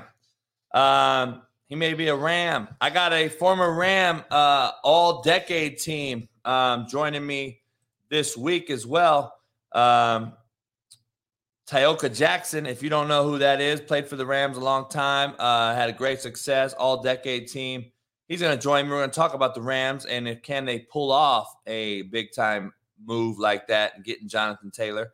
Uh, Bernard or uh, Bernard Hopkins. I always think Bernard Hopkins uh, boxer when I hear about uh, Hopkins for the Cardinals, the receiver. Uh, where does he go? And then why is nobody taking the Arizona Cardinal job? Why? Why is nobody interested in the Cardinal job? I think I know why because one reason Hopkins is wanting out, the other reason is your quarterback and your cap. So there's a lot of uh there's a lot going into that deal. So I just want to be clear, Arizona Cardinals is not a good looking job right now, quite as kept. Um but we'll see. Um, Taylor's trying to get his his stuff figured out. Um, I'm going to put this up here right now. Where do you want to see DeAndre Hopkins play in 2023? Where can he go? What fits him? Who fits him? What is the what is the situation? Everyone's saying put him with Lamar Jackson. Why? You want to see DeAndre Hopkins not catch 50 balls? Like why? I, I don't understand. Where who wants to see DeAndre Hopkins with Lamar Jackson? I don't. I don't. So I'm confused as to that. Um, I like the Giants. Um, I don't know if he wants to play. I don't know if he thinks Daniel Jones is an established enough passer. I don't know if that ends up. I think Aaron Rodgers is a Raider dog. I think it's it's a done deal. Um, we got a star-studded lineup this week, man. Do not miss it. Let everybody know. Jason Whitlock joins me on Wednesday's show. Uh, him and Steve Kim. I'm gonna do. Uh, we're gonna all be on at the same time. I think that's gonna be very fucking interesting, and uh, that'll be Wednesday morning show. Uh, Jason Whitlock will join me uh, tomorrow. I got Chris Jones. I got uh, I got a head coach the Edmonton uh, Elks CFL team.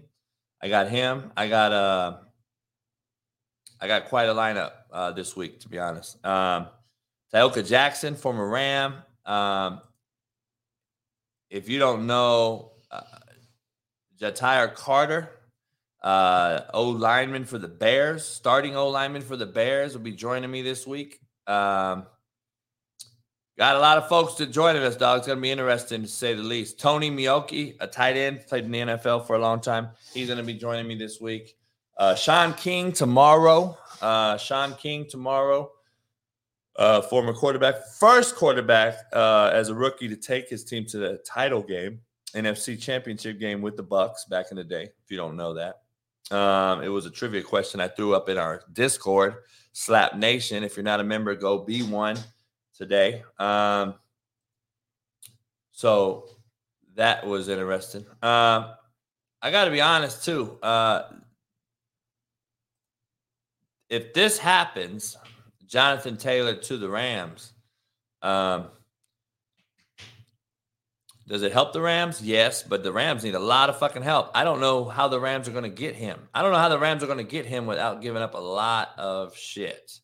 A lot of shit. Um, I don't know how that's going to work. Um, I really don't. Um, so it's going to be interesting um, to say the least. So um, let's see.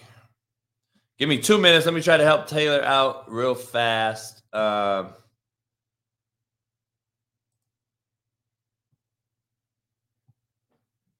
give me two seconds. I'll be right back.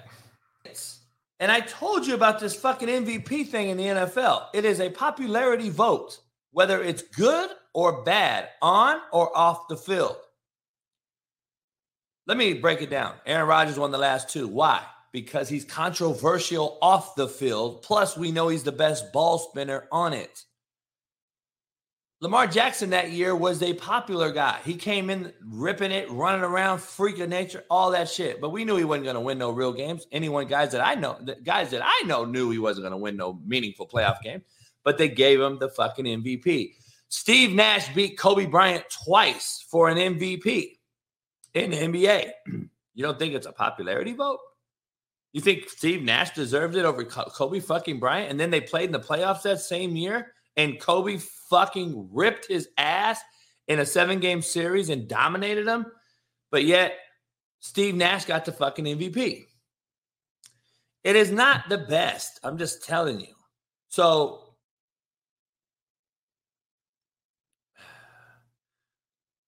we're going to see the issues that you're going to see when Lamar Jackson. All right, all right, all right. Let's see. Uh,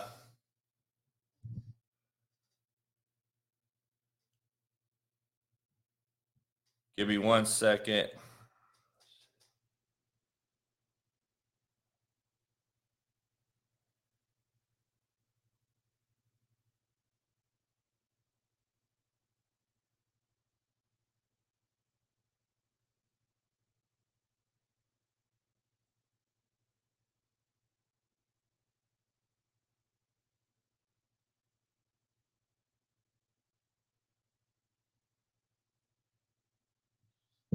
Um, let's see. Taylor, I got you. Yeah, we good. Oh, we good, brother. We good. We good. my bad, my bad, man. I had to, I had to switch to one of our uh, laptops. Oh, it's all good. Where you at, man? The locker room? Nah, I actually just changed. I'm in one of our coaches' office right now. Oh, okay. So you about you about to get re- you about to get going. Yeah, I'm about to start lifting probably in the next like hour and a half. Really? So so you guys spring's training starting soon? Yeah, I leave uh Sunday. Our first workout day is the 15th in Arizona. Oh damn! All right, you're already back at it right now. So it's it's uh it's full go. Oh yeah, yeah. You gonna you you, you gonna you gonna come out this year or what? Man, I gotta come check you out. I gotta come check you. You're not too far from my house. I'm, I'm, I'm about a three and a half four hour drive from Arizona, so I'm, I'm going there this week for the Radio Row for the Super Bowl and stuff. So um, I'm gonna go check it out. But where you guys uh, spring training at? We're in uh, Surprise, Arizona. Oh, okay. That ain't yeah. That's on the way from my house, man. So, man, interesting story, dog. You so you're a JUCO cat? Yeah, I was. Yeah, with San uh, Mm-hmm. So you from Cali, right here? No, I'm from uh, from Dallas, Texas. Oh, you from Dallas, and you came out to San Jac to play baseball? Yeah, San Jac in uh, Houston. Oh, San Jac in Houston. Yeah, yeah. So it is the same. We got the same one out here in SoCal too. So, um, so you played JUCO, and then you went to what, like Oklahoma Baptist or something? Yeah, NAIA. Okay. Hey man, shit. I, I I think everyone people don't realize, man, JUCO cats have there's a reason uh cats stick together coming from JUCO, man, more or less. Cats don't realize that struggle, man. Shit. No, it's a it, it's a it's a different animal, man. I'll be honest with you, bro. Playing JUCO actually got me prepared and helped me out playing minor league baseball because it's the same thing, you know, on them long bus trips and Hell yeah. uh, it's the same thing in the minor leagues. I think the longest bus trip I had in the minor leagues was I think probably like 13 hours. So yeah. So that shit is JUCO, dog. That's hey, you've been in the league for a while. You got you're an interesting story. You got drafted your senior year by the Pirates, I think. Uh, and then you got drafted what four times? Yeah, I got drafted out of high school. Uh, I got hurt, didn't even pitch in high school. Went to JUCO, uh, got hurt. I only pitched four innings and got drafted by the Reds in the 36th round. Went back to JUCO for another year. Um, didn't really. I was still injured. Got picked up by the Twins in 25th. Didn't sign then, and went to Oklahoma Baptist. Got picked up in the fifth round by the Nationals. It, damn. So let me ask you this: uh, You played uh, last year. You were in the starting rotation. Um, what's your expectation this year coming back? What is this going to be your what? 12th year in a damn? uh, it'll be my yeah, my fourth year, my fourth year with the Rangers. But yeah, uh, yeah, I'll be in the bullpen this year. And plus, man, with like we got we got some nasty dudes this year. You know, deGrom, uh, Eovaldi, Heaney. We got Martín, and we, we got some uh, got some dudes this year though. You guys, you guys got lofty expectations. Uh, as far as making a run this year? I think so. I think so. I, I think I think for sure we're gonna surprise some people, and then uh, you know definitely gonna have to got to pull up on us whenever we come out to Cali. Hell yeah, I got no doubt about it, man. I appreciate you. Uh, hey, you were uh, you were a finalist for the Roberto Clemente Award. Uh, you do a lot of stuff, man. I was I was peeping at you out. Um, what was that like? I had I had I had Walter Payton's son on, man, Jarrett Payton. He does the Walter Payton Award. He hands that stuff out. It's kind of a similar situation. He does a lot of things for these guys. Is uh is is that like a lofty uh thing just to be mentioned in that um in that class for like as, as a as an award for uh, with Roberto's name on it?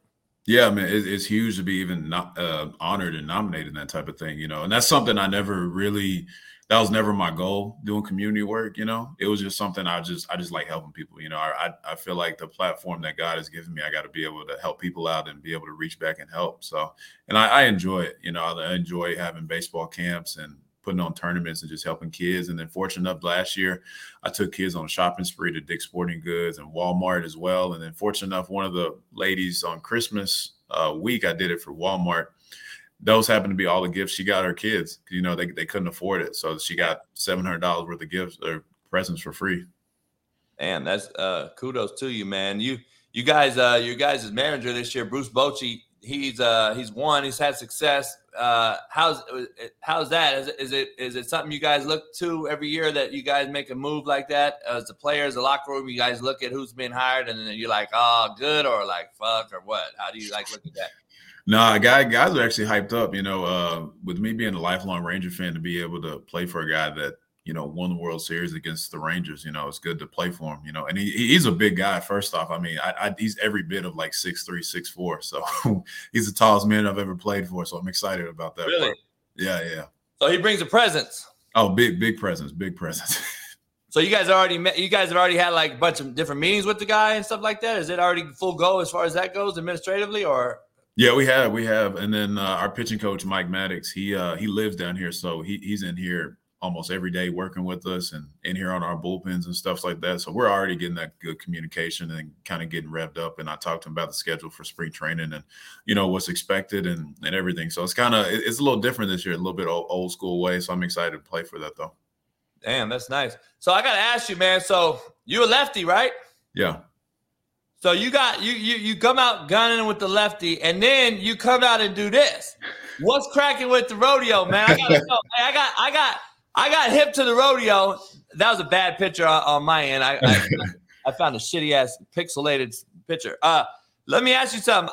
So I took my players, man, in Kansas. I took them to the rodeo, and I had all these brothers from all over the country.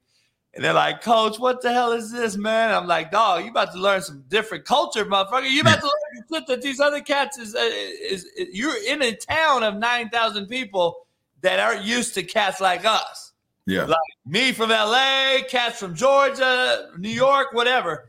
Um, what what got you in that? Something you grew up in or something you adapted to? No, I grew up in it. So my grandpa was the first African American to go on a rodeo scholarship and win a, a first time event in, in tie down roping. So he's like he's like the Jackie Robinson of like tie down roping. So really, yeah. So um, he did that. My dad uh, did that, and and his three brothers, and that, that was the first sport I did. You know, and um, I literally I just got done um, coming back from Tulsa yesterday from doing some rodeo stuff up there, commentary up there. So that, was a lot of fun. But yeah, man, it was that growing up. It was rodeo, baseball, and football, and that was really? it. Yeah, man, I, I like Tulsa. I, I, I took um I took my my players down to Tulsa too. Tulsa, like Coffeyville, uh, Kansas, has a yeah. big time one. They got a big one too. We took some cats down there. And then when I was at Garden City, man, on the western side of the state in Kansas, that's like huge rodeo. So you like our, it? Our rodeo, they had rodeo team and shit. I didn't know that was a real thing. We didn't have it in Independence, but they had it in the other teams in our league, like Fort Scott and Garden City. Uh, I think Butler Hutch, all those JUCOs, they had rodeo. Um, San Jac had it too, probably, right? No, nah, they didn't. But a lot of a lot of the JUCOs, a lot of the schools in Texas had them. You know, and and be honest with you, if baseball, if I didn't feel like baseball was going to be it for me, I was going to be doing. I'd, I'd be doing a. I'd be a professional rodeo guy right now. Really? Yeah, I would. Hey, how tall are you? Six six. Are you? I knew you was tall. I was like, damn, six six lefty on the mound, got to be intimidating. You you was with uh You're with the Rangers. This is, is this your second stint with them or first? Uh, my fourth season with them. Fourth season, but like Yeah, your first time with them all in once. You never were there before. Yeah, yeah. I got traded over here in 2018 from the Pirates. So you were in Washington, Pittsburgh, and now here. Yeah. What What's your favorite so far? Back home. Yeah, no, this this this been this been great. Uh get a chance to work out at our own facility, get to stay at home, my own bed. You know, yeah, and you know as well, like at the end of the year, everybody likes to pack up their stuff. And I'm like, man, I gotta pack up nothing. I just go straight back to the crib. I'm good. Nah, no doubt. You you ain't too far um too far away. That's cool. So you're in the you're in the 14th draft, right? The 2014 draft. Uh 15. 15 draft. Yeah, so yeah, 15. you got to explain to my fans are going crazy. You got drafted four different times. So so explain the draft process in baseball. It's totally different than football and shit that I'm used to. You get you got drafted out of high school what by the Pirates? Yeah, by the Pirates. Oh, Pirates. school drafts you how? Just out of high school, a team tr- takes you to what? Minors or what? So um yeah, so if I would have signed out of high school, I would have obviously you're automatically gonna go straight to the minor leagues, but I would have definitely started off in rookie ball because that's where they sent a lot of the high school guys. And baseball, baseball is different where you know I ain't gotta you don't have to declare for the draft. Like, you know, they talk to you about round and bonus and all that type of stuff. And you know, I I'll be honest with you, whenever I got drafted by the Reds my second year, I was asleep on the couch. I was I was knocked out. So I didn't even know about it until like my my agent had called me at the time. And so it's a bro, it's it's a crazy process because baseball used to be 40 rounds and now it's only 20. So it's definitely definitely a lot harder to get drafted now. Damn, 40 rounds. hmm God damn. So you get scooped up by the Reds. You get into the once you're in that like circle, I guess you call it. Like that's what it is in the coaching world, I guess in the NFL too. Um, you're kind of in there, and then you get kind of thrown around, right? Is it kind of how it works? Yeah, it, it's a you um it, it's a definitely I wouldn't say a culture shock, but it's just uh it's just like it, it's a job now. You know, you you going up against cats that are playing in the, that from Dominican, Venezuela. You're playing against some of the top high school, college kids you've seen play on TV, and you know they're up here throwing 95, 97, and you know I'm, I'm trying to compete with them guys and trying to take food off of their table. You know. No doubt. Who uh who's the guy you see? First of all, let me ask you this: Houston, they win it. Um, Dusty Baker, man, I know him pretty well. I know I know Dusty decent, being a Cali guy. Uh, see him at a lot of events and shit, and, and uh, I was rooting for him to win one, man, because he gets a bad rap. He never won one, and a lot of people are talking shit. I know in the in the competitive nature that you're in, you're like screw Dusty Baker in Houston. That's our state rival. Not only uh, uh, did they win one, we got it. You're chasing ultimately what they just got done. How how is that now in the, in the same state? You're chasing the the defending World Series champ. Is it like a uh, is it a added pressure to the Rangers, or is it something you just like? You know what? It is what it is. Uh, we got to do us. No, it, it definitely it is what it is. I mean, obviously we're always trying to chase them uh, because they, you know, they they've always been known to have a good team, especially them winning the World Series this year. And uh, you know, just like you, I got a chance to really get to know Dusty a lot. Um, this ever since he came to Houston and been here for the last like three or four years. But man, that they're they're they're a really good team. I mean, they're always a team that's always trying to add. I mean, this year, I mean, you think you would think like most clubs would be like, oh no, we good, we won the World Series. No, they went and got you know Jose Abreu, a really good hitter, and you know they got some more guys over there as well. But I mean, we're always trying to compete with them because that's always the we're always trying to win that silver boot. You know, they've been taking it from us the last couple years. So Hey, it, it seemed like your GM opened the pocketbook up, dog. You guys got some legitimate guys on the mound. Uh, are you guys going to try to? You, you guys now on paper can compete with Houston's pitching staff. It looks like. Yeah, no, we can, we can for sure. Uh, I think from top to bottom, we we can definitely compete with them. And then you got to look at like Seattle as well. Seattle's also a sneaky team that they always give us fits. So you know they're obviously reloading. So I think our guys kind of got tired of it and said, yeah, I think we need to open our books up these last two years and try to you know do something. No doubt. You're old school dog like me. I got to ask you, like these cats now, these young cats, they're starting to dress like wearing this shit, uh, Kyle Kuzma and shit, dog. I, I, don't know what the hell that is. It, it, it looked like some old uh, cat got hit by a, a, a airbag in the car. But what, dog? Ba- I don't see baseball cats really tripping like that and doing it. Is it because you don't really? It- NBA cats are just getting so much damn social media airway and, and shit like that, and then the time of the year. Do y'all dress like that? Hell no. No, no, not even close. They, hey, hey I, just like you said, I like I got a I got an old school approach with it, you know. And a lot of guys like they obviously are flashy, but they they they do it the the right way, you know. And I I, I mean, shoot, coach, if you ever see me wearing something like that, you get a picture. You got every right to blow me up on social media. I'm I'm letting you know right now. hey, I already know, dog. Real recognize real. I was like Taylor ain't wearing that shit. Like no, no, no, no, not even close. What what's your take on Kyrie to Dallas? Man, bro. So I'm excited for it. Uh, I know a lot of people ain't fans of it, but I'm looking at it from like a I'm obviously a basketball perspective, but man, yeah. bro, I I, I, th- I, think it's gonna be huge. Um, I, I, still don't really understand. I understand why people ain't ain't really for it, but I'm like, bro, that ball, that dude can ball out. Like, I mean, we, you know, he's he's a wizard with the ball, and I mean, you you got to admit, anytime anytime he's playing, you know, you always locked in. You're like, man, I wonder what Kyrie gonna do today, you know. Nah, no doubt. I just don't. I think he's a shitbird. That's my thing. Like yeah. I think the cat's a shitbird. I, am like, I, I, I, get. You gave up some pretty decent, uh decent guys. I think, which I think actually is going to help KD now in in Brooklyn. Like KD, yeah. they were balling with Dinwiddie back in the day before they traded him. Yeah, so, nah, dude, I was I was a big fan of Dinwiddie and Dodo as well because uh, like Dorian, man, he's locked down defensively. I knew for a fact every time the Lakers anytime they played LeBron, they would always stick him on him. He'd always be able to play good defense yeah. on him, you know? So I'm like, dang, like we're gonna be giving up 140 now and then also scoring 130 as well. So it's like we, we're gonna have to see.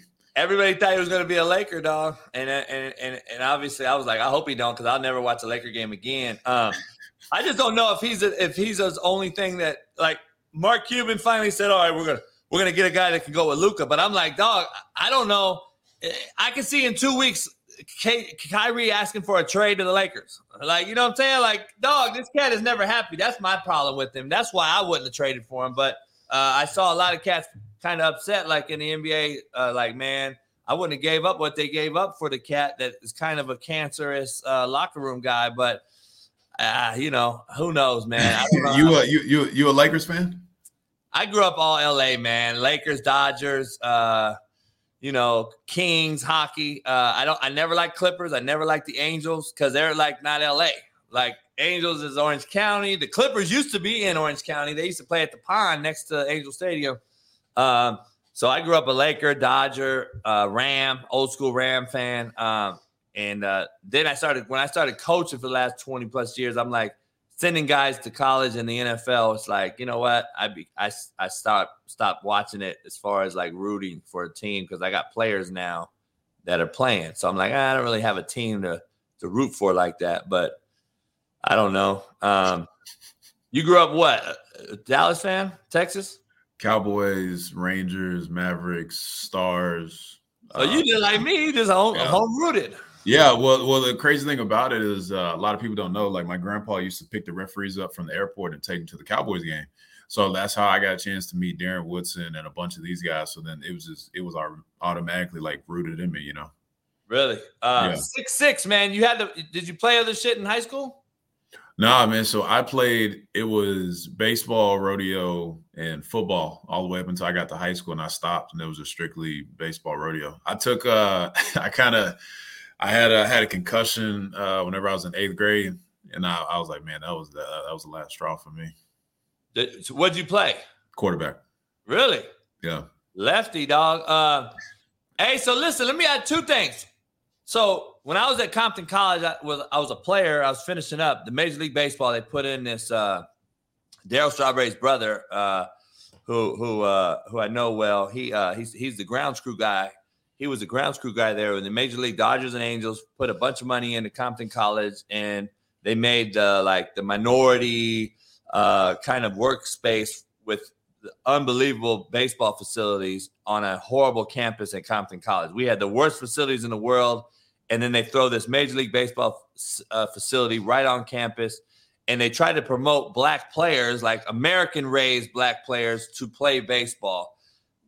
Like is that a big thing right now? Is is are you seeing any influx? Um, or because people think that all oh there's all kind no, there are actually a lot of Venezuelans and and and and and and different races that are black. People really think that oh black nah, baseball is kind of shorted on real black players, right? American? No, it is. It is, and and that's something uh, we started uh, during COVID. Was we started the I don't know if you've seen it, but the Players Alliance, and that's where like all the black baseball players of old and, and new have gotten together. We started to try to help promote that. It's actually been helping out a lot. And just like you said, like the numbers, the numbers have been de- decreasing, but they're slowly starting to get more and more guys. Just the biggest problem is we run across baseball so expensive though. And I kind of been trying to tell parents, like trying to help educate them about it, was like, hey, like you guys need to stop seeing it from this is a a, a, expensive side. This is more like an investment for your kid, you know. And it's like stop looking at it from like, well, you know, we're gonna try to stay local. And I'm like, well, you stay local, you're not gonna really help yourself. Like you got to be able to go play other kids in other, you know, other states and stuff like that. Because I said I went to three tournaments the year that helped me get drafted. You know, and I'm like, you got to do that. Like, stop looking at it from like, oh, we paying three grand for this. I'm like, nah. Like, you you you always talk about your son wanting to play in the big leagues and stuff, and I'm like, you ain't doing the right right steps to get him there. Yeah, yeah, it's a, it's and plus it's people don't realize it's a short-lived life, right? Like this is a short-lived like you could be in and out like this. Football, baseball, basketball, any professional league.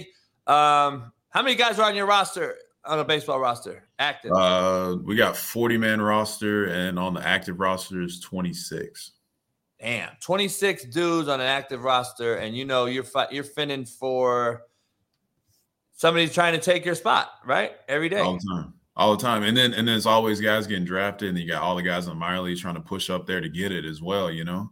So it's it's always it's always guys trying to come, and then they always trade for guys, and you know sometimes that, that's that's out of our control because you know that's just the organization doing that. Look, I know you're a humble cat, and I could just sense it. But let me ask you something: Is there like a guy on the mound that you dominate on the in in the batter's box? Like, is there somebody that you just you you don't you don't even and you won't have to say dominate, but somebody that you've kind of uh, had success over, and then who who have you not had success and you hate to see on getting that box? It's it, you know it's real tough to say um, who I had success over because anytime if I ever, for some odd reason, felt like I had success against a guy, I would always get humbled. And I feel like baseball's a sport to where like it can humble you real quick. Um, guys that probably the tough, honestly, the toughest guys is like Mike Trout. He's he's tough. Uh, Shohei Ohtani. Uh, a sneaky one is Michael Brantley. Uh, I think that guy that like I he I truly think he don't get enough credit. That dude is the really? most calm dude I've ever seen in the box against the Ash like with the Astros, and he, he's such he's such a good hitter. He's not trying to he's not trying to do too much. Um, Altuve is another one. Um, let me see who else. Um, so so you said who'd you say? Jose Altuve. No, before that. Oh, Michael Brantley. Brantley. So because I heard somebody was telling me um, I was at an event. They were like, he kind of has that Tony Gwynn sense. Like oh, he's, oh yeah, he's smart. You know, no, he's real smart. He's real smart. The ball, you know, right, left. He's a hitter. He's more of a hitter than a swinger. Thousand percent. Yeah, and, and that's that's that, that's what makes him a tough tough guy. Like whenever um, as, as many times I've I think I've maybe struck him out maybe once or twice, but he's always a guy that's never trying to he, he he never gets out of his approach. You know, you see you see a lot of hitters that kind of get out of their approach, try to like get a little too aggressive. Michael's Michael takes the same swing on every pitch, and then like it's it, that that's a dude that's like tough tough to get out. Nah, no doubt. Uh, six six on the mound, man. That old school Randy Johnson uh like vibes, right? The people like the people come to you ever and like, man, you're a hard read off the mound. I mean, it, has got to be different than a lot of cats coming off the mound, especially uh, obviously being a lefty, we all look at lefties and southpaws as like uh, aliens, right? We're looking like, man, lefties aren't. There's not a lot of alien, uh, lefties no more. Um, the people come up to you and be like, man, you're a hard fucking out hit. Yeah, I have. I've had uh the probably probably the biggest thing I get is like people like when they're facing me, they're like the ball jumps on you a lot quicker because I got that long reach. So I'm always like, I've tried to use that to my advantage. Like, no, I ain't got the Randy Johnson sidearm stuff, you know, where I can back, you know, make the slider look like he's behind yeah. you. But I'm like, I'm trying my best though. Hey, you've avoided you've avoided a lot of uh unfortunate mishaps like injuries. Uh, we're seeing that all the time. We just saw Brock Purdy, quarterback, uh, possibly have to get a Tommy John type of surgery. Um, is that is that like a is that like just the the in the locker room? Is that something that people just are like they you avoid even talking about it? Uh, I wouldn't even. I, I mean, partly, but like it, it, Tommy John has became such a common thing in baseball now. Like it used to. It used to be where people were scared of it. Now it's just like, oh, you got Tommy John. All right, cool. So you gonna go get your surgery. You are gonna come back throwing five miles harder. You know what I mean? But sometimes, sometimes it works like that. Sometimes it don't because Um, you know, I, I don't know how it is out there in Cali, but I know there's Texas kids that like parents have actually been trying to get their kids to have Tommy John at like 13 or 14 years old just so they can throw harder. You know, I mean, I'm like, what type of advantage do you get out of that? Like, there's no guarantee that's going to happen. And to be honest with you, I I, I strained my UCL in 2019 and I did the Tommy John stuff. That right there is some of the toughest rehab I've ever, ever done in my life. Really? Yeah. Yeah. Dog, we're in a we're in a mediocrity is the new excellence era. I'm just being honest. Like we think that the kids now are holding kids back. Parents are holding their kids back two years just so they can reclassify. I mean, so it doesn't make it doesn't shock me at all. You told me that cats are trying to to to do some shit like that and and and re let's let's let's operate on a non-operable arm that has no injuries and let's try to make this cat uh, uh like bionic. Like, yeah. I'm, come on, yeah, and, and, and, you know what? You know what else is crazy? Our our um, our doctor, I think he was the first one to start this, but they actually do this thing called uh, he like puts a brace on it now to where now Tommy John uses like 12 months. It only now it only takes him like six months. Like it like holds it and it actually makes it a lot stronger because that, that, that's just where medical is right now. So I'm like, you know, now it's like, do you want to sit out for 12 months or do you want to sit out for six or seven, you know, and, and take that chance? Nah, no doubt. Uh, Hector, one of our loyal fans, he loves baseball. He's a he he wanted to know if uh what's your transition like from a starter to the bullpen? Um, what is that? What is it like? Is it more mentally or physically uh, an issue?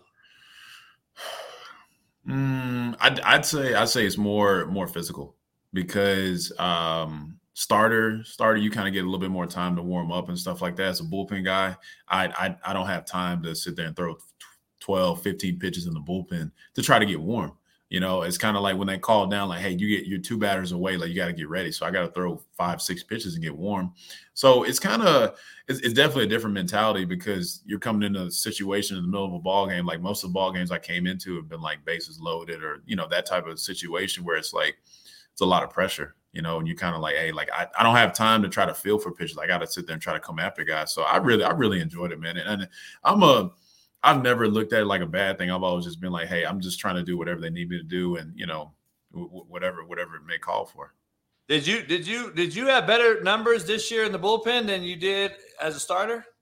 I did, I did. It was, uh, it was weird. Um, I kind of, um, I kind of had figured some stuff out that I kind of wish I had. Uh, known or just just kind of done as a starter or you know if i if i could do it over again i definitely would keep that same mentality but you know i'm i'm definitely open for it and hopefully hopefully i get another chance at it. If not then hey i'm like they're you know they're paying relievers pretty well so i'm like hey i'll, I'll do that as well.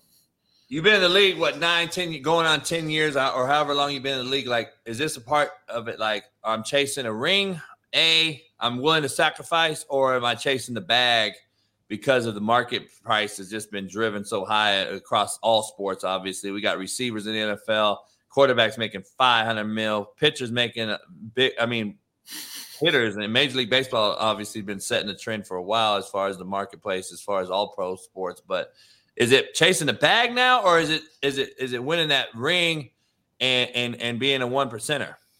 Man, that's that's tough because they're you want to do both, right? Um, I will say this though, I'm I'm always I'm I'm open for staying at home, you know, and I I like to, you know, the fan base here is great. Um, you know, I get to eat my Texas barbecue. Uh, I get to eat my Whataburger as well, and uh, I get to sleep in my own bed. So I'm like, this it's, it's kind of tough to to to leave, you know. Hey man, there's a trend. There's this big thing. There's a big debate going on with this Whataburger versus In and Out shit. What what what what's going on? I I think the Whataburger menu's better but the burger, come on, In and Out Burger is better, dog. Well, well, real question is, what'd you get at Whataburger though? Patty melt. Okay, you gotta you gotta get. Don't get the the burger's good, obviously, but you gotta get that honey barbecue chicken strip sandwich meal. That's I what I heard. Yeah, that's what that that's what I get. And if I'm really hungry, sometimes I get a burger. But that's my that's my go to. And man, I had um. I had In and Out whenever we were out there in LA two years ago for the first time. And I was like, all right, let me just see what the hype is about. And I was like, I don't really see the big hype in it. I'm like, this is a burger I can get at McDonald's. So I'm like, man, this is this really ain't, no. this, ain't, this ain't nothing. In and out though, you got to know the menu too. It's kind of I different. do. I, you're right. You're right. I don't. I don't know the menu. They so. got like hidden menus and shit because they only got three things on the menu, and then you got to like find the hit. Like they got four ply, six ply, animal style, all this different shit. A lot of cats don't know. Like I, I know they just moved one to Tech. They're in Texas now, right? Yeah, they are. They actually got one in my. um They're starting. They're starting to pop up all over. They just put one in my hometown. Um, but yeah, I mean, hey, I th- there must be something to it because every time I drive by it, uh, anytime I go home, like it's, it's a lot of people out there. So I'm like, maybe maybe I'm missing something, you know. So yeah, I, I, I need your I need your help to educate me on it. Uh, in, the in and out line, dog is. I won't wait in that motherfucker. That shit too long. Yeah, The line is too long at Waterburg. I mean, at uh, In and Out, dog. It, it's unbelievable. Like it ain't. It ain't, now that's what I will agree. It ain't no food that good to where I'm gonna sit in line for an hour and a half. even if it's Chick Fil A. Huh? Chick Fil A. Hell no. Dang. You like Chick Fil A too? I do. You know, it's crazy. Chick Fil A. Chick Fil A is one of the one places where I can sit in line and I'm like, I know it's gonna be a quick line because they work quick. So I'm like, I'm all for that. I just I, I need that real. Like I'd rather make me a chicken sandwich at the house. I know it's fine. Like I don't know, dog. That this fast food shit. What about what about Canes? I'm all for it. I love it. I'm so I'm a I'm a big lemonade Oh. person. Hey, I'm a I'm a big lemonade person. So we got Raising Canes down here, and I'm I love it. I love it. I was like, dog. I, I so I've never had it. I've never been in line to have it. I've never ordered it. I've never been to a Canes. Somebody brought me some, and I'm like, this is what that two hour line is. I'm like, you out of your mind? I'm like, there's no damn way I'm sitting in a fucking line for two hours to get this shit. Like all You they like it? fingers, right? You didn't like it? Hell nah. And not like nothing, dog. The best chicken fingers in any city, I don't care where you go, dog, is a titty bar. Best chitty, best chicken fingers in any city are is at the. T- find me a titty bar. I'm gonna find me the best chicken fingers. I don't care where it is. you gonna stand by that? I'm gonna stand by that dog. I'm gonna, I've had some of the best chicken wings and fingers from a titty bar over any other, I, and I don't gotta wait in line, and I get to see some ass. Hell no. hey, hey, let me ask you this, dog. You grew growing up. Was your favorite baseball player a hitter or a pitcher? Oh, it was a pitcher. It was uh Dontrelle Willis. Dontrelle Willis and CC Sabathia. Really? Yeah, and then uh hitter wise, it was uh Michael Young. It's crazy. I got I got to hang out with both of those guys you just mentioned, CC and Dontrelle. Dontrelle's been on my show. I talked to Dontrelle quite a bit. Um, we've become pretty close. He's a good dude. Um, he, he told a hell of a story on my show about uh, you know, he was the pitcher that Barry Bonds was trying to break the record on, and he struck him out. And Barry Cape gave him a bat afterwards, and they talked, and then uh he was like, "Man, that's just something that was huge." Uh, but it was a good, it was a good show. It was a good interview with him. Um, since then we've become close. That's interesting, man. You don't hear Dontrelle Willis' name being dropped as a, as like a somebody that people look up to. That's that's pretty good. He was bad. He was a bad motherfucker too. No, people people forget about him, man. Hey, every so every time, every time uh the Marlins uh and even whenever we went to Detroit, anytime they came down and played Texas, I my parents always made sure to give me tickets. Damn. So I was I was a big fan. Like and and it's just like him, CC, David Price. Uh I got the I got I caught Randy on the tail end of his career as well. But like it was just guys that like I that I emulated, you know, and I was like, man, like I really see myself as trying to be like those type of guys. And fortunate enough for me, um, I've gotten a chance to know CC pretty well and been able to pick his brain. So I'm like, man, that's one of the best, you know, top left-handed pitchers to play the game. I'll probably be with him this week, man. He's he's he's always at the waste management um and and in Phoenix the the golf tournament. Now that the uh, his boy Pat Perez is one of my good friends. He he's not he's on the LIV now, so he ain't in there, so he won't be there. Um, we won't be there, but I know CC goes. He's a good friend of the owner of the club that they all belong to, Silverleaf. Uh, so he's always there golfing, man. So I, that's how I've kind of met him and hung out with him. Um, Oh, you golf? here and there. I used to golf when I was young. They call me Weiger Wood, dog. hey, I, I used to be good, man. And then look, I go out and fuck with Pat Perez and Jon Rahm and all these pro golfers and shit out here in Phoenix or in Scottsdale. And I'm like, so I used to be good. And then you go out there with these pros, dog, and you just like, you shrivel down to nothing, dog. You're like, fuck this. I ain't Like, playing. I don't even I don't even sniff cigar, it. homie. I can't even light my cigar before these cats is already up and down. And I'm like, dog, fuck, hold up.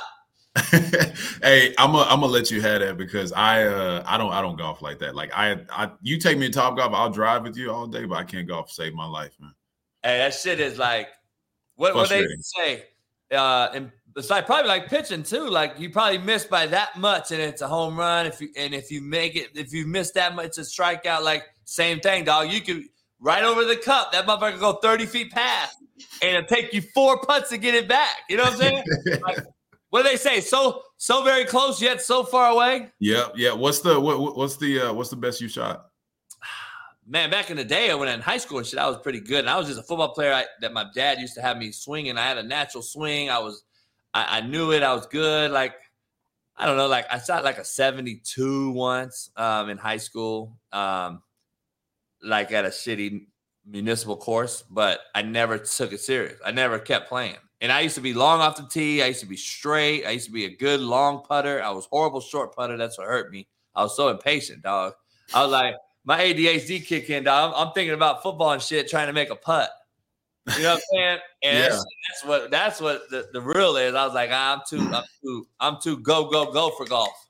Yeah, Like that's what it is. Like I'm ready to like I light a cigar. I want to sit there and chill. Especially nowadays. I used to have a dip in, a cigar, and whiskey. Like fuck it. Oh wow. Hey, like, you, you go if you're gonna be at waste management, I'll see you out there. To Are you going? Yeah, yeah, yeah. I'll be. Uh, I'll, I'll get out to AZ on Sunday. Oh really? Yeah, You there for the Super Bowl?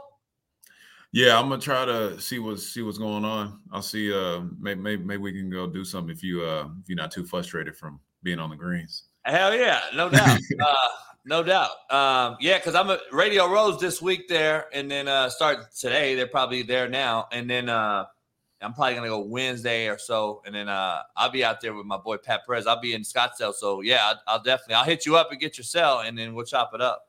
Yeah, yeah, for No sure. doubt. Yeah. Hey man, I appreciate you coming on, man. I wish you the best of luck, and like I said, we'll stay in touch. Hopefully, get together this week. Yes, sir, man. I appreciate it. Appreciate it. Big Hey, fan I of yours. appreciate you. All right, no problem. Peace. Taylor Hearn, clap it up. Uh, appreciate him for joining us. Man, we got a star-studded lineup this week. We got a lot of people coming in. Uh, Matt McChesney was was on, and uh, we had a time conflict. He uh, he'll be back on tomorrow. Matt will. Um, I apologize, I fucked that up. Um, so I told him that. Um, we'll he'll be back on tomorrow. Uh, we got Chris Jones, head coach CFL Edmonton Elks, uh, joining us tomorrow, and uh, Shaun King, uh, former quarterback, joining us tomorrow. NFL. Man, we still got an hour and something left. Uh, I can't even believe. Uh, can't even believe. Uh, yeah, raising canes is fucking horrible. Uh, it's one of the worst things I've ever had, and I'm like, people stand in line this long for fucking this shit, chicken fingers, dog. Um, there's no way, no way. Uh, Zach Smith so far joined us. Taylor Hearn, um, appreciate him joining us in the second hour. Um, Hector, I tried to get you to call in. It was, it was too damn hard to get you the damn link while I'm running the show. So can't wait. I'm hopefully this show blows up. I can get some damn people running the show uh, from uh, from the backside, uh, so I don't got to do the show myself like I do the show myself. Yeah, Hector, I might get some. I might get some football. I might get some baseball heads on here, man. I don't know. I, I got a lot of baseball fans that actually play in the major leagues. I, I'm going to try to bring some more guys on. Um, I actually do have uh, quite a few contacts of major league players. I'm gonna try to fuck with that. Um, I might have to do that one day. Um, we'll see. Um, we'll see. We'll see. Um, lots to discuss still left. I'm gonna talk about this. Uh, Kyrie to the Mavs. I'm going to give you a full breakdown on that. I'm going to talk about this Pro Bowl. I'm going to go into uh, the Bart Scott talking about trading jerseys, swapping jerseys, all that soft pussy shit, and then tie that in with Kyle Kuzma looking how he does. And uh, is is is is Jonathan Taylor going to be a Ram? And where does Hopkins land? And why is Arizona such a hard fit for a coach? Uh, I'm gonna go grab me some coffee. I'll be back in four minutes. Don't go nowhere. Pound the like button. So here's my top five fucking of all time. Tony Gonzalez is the premier tight end in my generation. Not only did we play against each other in high school, growing up together, his old his older brother was actually one of my JUCO tight ends. His name is Chris Gonzalez, by the way. Went to Huntington Beach High School, grew up right up the street. We played together in the we actually played each other in high school twice. Um, he also played basketball when I for his high school. We were obviously the number one team in the country in basketball. He was a great basketball player as well. Played at Cal Berkeley uh, with Jason Kidd. Um, Tremaine Fowlkes, another good friend of mine, he was on that squad. Uh, Ed Gray, another LA kid. That Cal team was great. I think they lost in the Elite Eight uh, to Duke, I want to say, or North Carolina. But that, that Cal team was really good. Tony Gonzalez was a problem in college basketball. Could have played in the NBA. Uh, I don't think he would have ever had the same career. Obviously, he would have just been a big, bulky power forward in the in the NBA. You know, he's six six. Uh, probably could, you know, at that time. Um, but he was a great inline blocker. He was a great pass receiver and catcher. He always and also was uh he did a lot of things that tight ends at that time were not willing to do. Um but Tony was a all-around tight end who holds most records and he played longer that's one of the reasons I cannot put Gronk in there. I do think Gronk is probably the most talented tight end to play the game, but I don't put him there because I think he's played 11 years. He's only 33 years old, and I don't think you can put him as the best already. I think he scored in three of his four Super Bowl victories. Um, but anyway, Ozzie Newsome's my number two tight end. Ozzie Newsome redefined the position. He is what the Antonio Gates of the world, the Shannon Sharpes, all those guys became later. Ozzie Newsome, also a friend of mine who who was the player personnel of the Baltimore Ravens for a long time. A guy named Art Perkins, who played running back for the San Diego Chargers, LA Rams, actually was a Compton College alum who was a coach at Compton College, who coached my coach who also allowed me to come into OTAs and minicamp with the Ravens way back for a couple days. All right, all right, all right. Um, appreciate everybody. Um, yeah, golf's different, dog. Golf is a different deal. Um, so, what's your take on the Pro Bowl? Uh, new poll question: Did you like the Pro Bowl or not? Um, first of all, look, I got to be honest. No offense. Uh, I always want to say no offense before I offend you. Right? Don't you hate that shit? No offense, and then offend the fuck out of somebody. Well, I'm gonna offend the fuck out of you. Anyone that liked the Pro Bowl, either A, never played a lick of football in their fucking entire life, or B, are just soft pussies by nature and think that that is how football should be played, or C, um, are just so fucking bored that you would go to fill the stadium in Allegiant Stadium in Vegas. That stadium was jam packed to see some fucking dudes pull a sled. See Derek Carr in shorts. By the way, threw a pick in the flag game. That's how bad he is. You throw any rush at him, that motherfucker throws a pick. but what do I know? And who the fuck thought that was good football or interesting or fun or fucking competitive? If you really thought that, and if I have to hear Eli Manning, who I love the Mannings, dog, I do, but Eli had to sound like the worst coach of all time trying to coach up some guys. He couldn't even talk. He couldn't even talk about football to these guys. It was bad. And I know he knows football. It just was bad as a coach. It looked bad. I gotta be real. Um, it, it, it, it was bad, dog. It was bad. I gotta be real. Come on. That shit was horrible.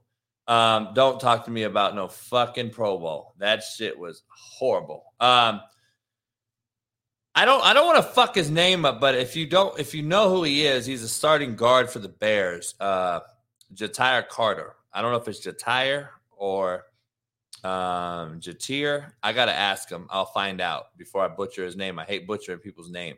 Uh, he's going to join me this week, uh, starting left guard for Chicago Bears. Um, Tayoka Jackson, former Ram, uh, Rams all defensive team, uh, he'll be joining me this week. Uh, Chris Jones tomorrow, head coach for Edmonton CFL team. Jason Whitlock is going to come on live uh, Wednesday. Uh, Steve Kim is also going to jump on with him towards the end of the show. That should be fire. Um, lots to discuss.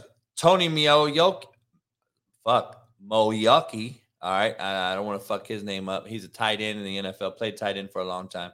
Uh, he'll be joining me this week. Uh, Shaun King tomorrow, uh, former Buccaneers uh, quarterback. Talk to him about his beef with Keyshawn Johnson. Uh, I don't think it's beef, but I love how he snapped back at Keyshawn. Um, can't wait to hear about Shaun King and uh, his time. Last Chance Q. Uh, we'll be having a uh, episode. This we're gonna have a few this week, breaking down the quarterbacks for the Super Bowl. Jalen Hurts and Patrick Mahomes. Sean Salisbury and I are gonna be breaking that down all week long. So stay tuned for those every evening.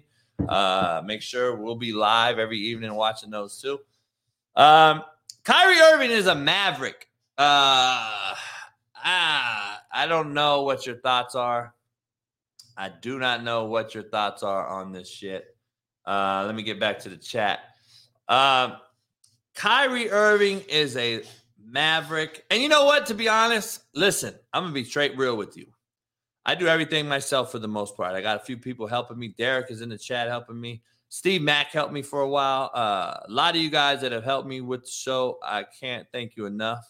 Um, having said that, I do most of all this shit alone because I don't have the capital to pay a team or the revenue stream to pay a team of guys.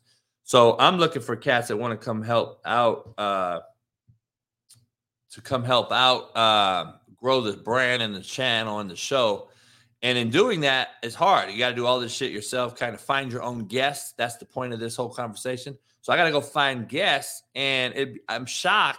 I, I truly am shocked at how many cats actually have hit me up to come on the show and I, it's an honor for me. I'm like, shit, hell yeah. You know, even, whether I know you or don't know you, uh, I didn't know Taylor Hearn was. You know what I mean? I'm not a baseball guy like that, but I I, I looked into a story and I'm like a JUCO guy. Uh, makes sense that he he he likes me, and then uh, obviously I like him now after getting to meet him, especially. Uh, it seems like a cool dude, old soul. I like I like to have old souls, even if they're young, on the show.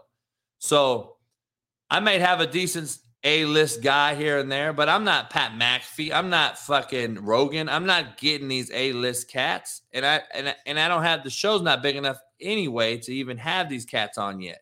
But I do get the John Daly's and the and the and the and the Brian Urlachers and the Dontrelle Willises and um I think I could get certain guys. T Mac is I'm in, I'm in discussion with Tracy McGrady on getting him on and a couple other guys.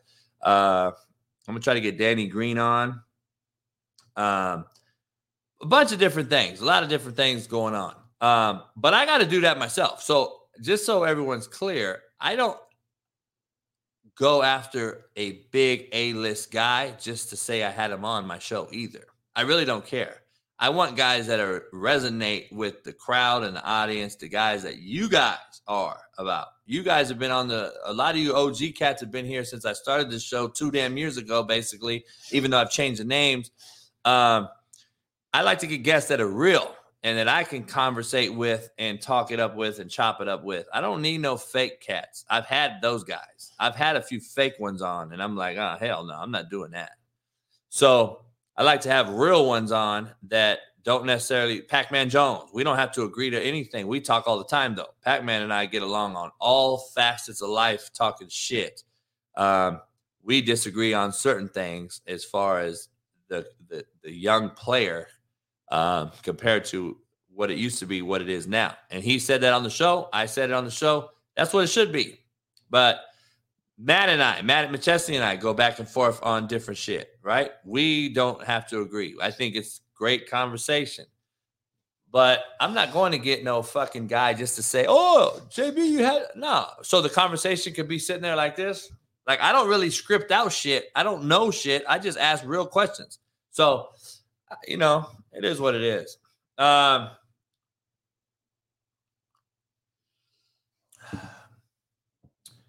Yeah, T Mac is uh is is we're in conversation still. We talked quite a bit, man. He just uh he's uh he's a hard guy to get a hold of. Not we've talked and shit. It's not hard to guy to get a hold of. It's just a matter of uh him working out his schedule because he he moves around so much.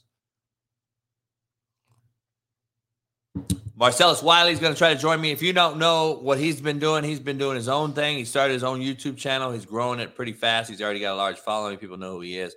He's doing his own thing, kind of unfiltered Marcellus, which is good to hear because that's who I know personally. So it's good to see him in this light doing his own thing, talking about all these cats. He's called out Acho, not called him out, but he's just being real about everything. And uh, if you're not following him on YouTube, go check him out. Um, follow his channel he's got some real shit out there right now. It's good to see guys that leave the that platform and leave the uh, you know the so-called uh, mainstream media and come be a real one like myself. Um, Gorian, I appreciate you. You know, Kyrie to Dallas, dog. I gotta discuss this. Kyrie to Dallas is the issue I have. Uh, here's the issue I have. I, I, did a little video yesterday about it. Went on my little rant. Just so you know, it's a new part of the show. I'm to do a daily rant, JB's daily rant. Uh, I will do one every day, no longer than five minute deal. I'll post it on YouTube every day. Uh, probably put it on TikTok or something. But a daily rant. So whatever the daily rant will be, uh, today we'll see what it may be. It might be about Kyle Kuzma um, wearing shit like that. You know what I'm saying? Like what what the fuck is that? It, it, does that inflate and become a fucking parachute? Like I'm curious as to what that is. Um, I, I have no idea what the fuck that is, uh, but we're gonna find out. Um, but you know, Kyrie, from what I heard, is that the owner of the net said they would do everything in the power not to send him to the Lakers. That was number one. So I think the Lakers found out that they weren't going to deal with them, even regardless of who they gave him. And they said, fuck this then. And um and and moved on. See, I would have swapped AD for Kyrie if I was a true businessman. And if I I think it works both ways. The Lakers side, Kyrie works with LeBron much better. He just got Husham Mar or whatever his name is. I think he's not an AD by any means, but guess what? That roster with Bryant and Hushamar can play with Kyrie and LeBron off the ball. And then you send AD with, to play with KD, and Brooklyn just got better. So I think it would have worked for both. I, am telling you, I would have did that shit. AD's fucking injury prone anyway. So did that move. But the move that Dallas made, everyone – is talking about what Mark Cuban did. To me, he is kind of taken away from a an average roster in the middle of a loaded Western Conference, who we don't know who's going to come out of the conference. But I'm gonna be honest, Cuban uh, made this splash get, and I think it's going to be a splash of fucking grease uh, in the face, hot fish grease is going to splash your ass right back in the face because this motherfucker is who we thought he was.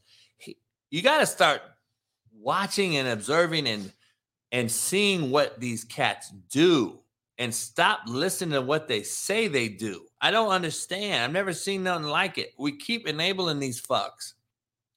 We keep enabling these fucks like Kyrie, who is an absolute shitbird. I don't care about his beliefs. I don't give a fuck about any of that shit. Nobody would have cared. Cats want to compare him to Aaron Rodgers. Well, Aaron Rodgers didn't take the jab. Kyrie didn't take it. This is the difference. Kyrie's had issue after issue after issue of being a shitbird. Aaron Rodgers just does his walks at the beat of his own drum. He don't really care, and people don't like Aaron or they do like Aaron, but he's never missing games. He's not sitting out. He's not fucking demanding trades. He's not doing all this shit. He may be a weirdo fuck, does ayahuasca, does all these different shit. Who knows? I don't know. But all I do know is that Kyrie's a fucking shitbird.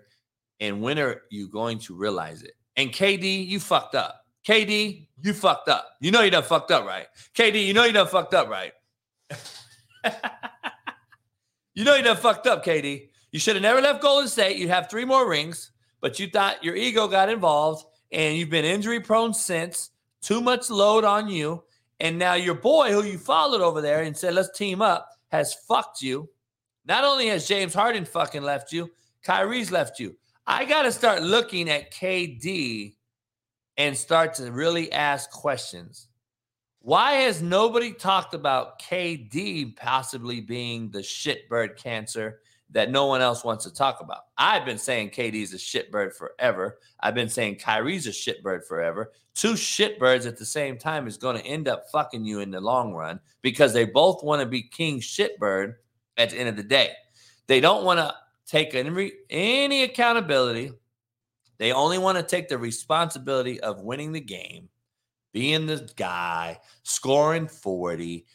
They don't want to take any accountability when it, they lose a game and they get waxed by Boston by 50. Nobody wants to take on the onus of, you know what, that's on me. I fucked up. I didn't play no defense tonight. I was selfish. See, that's the problem.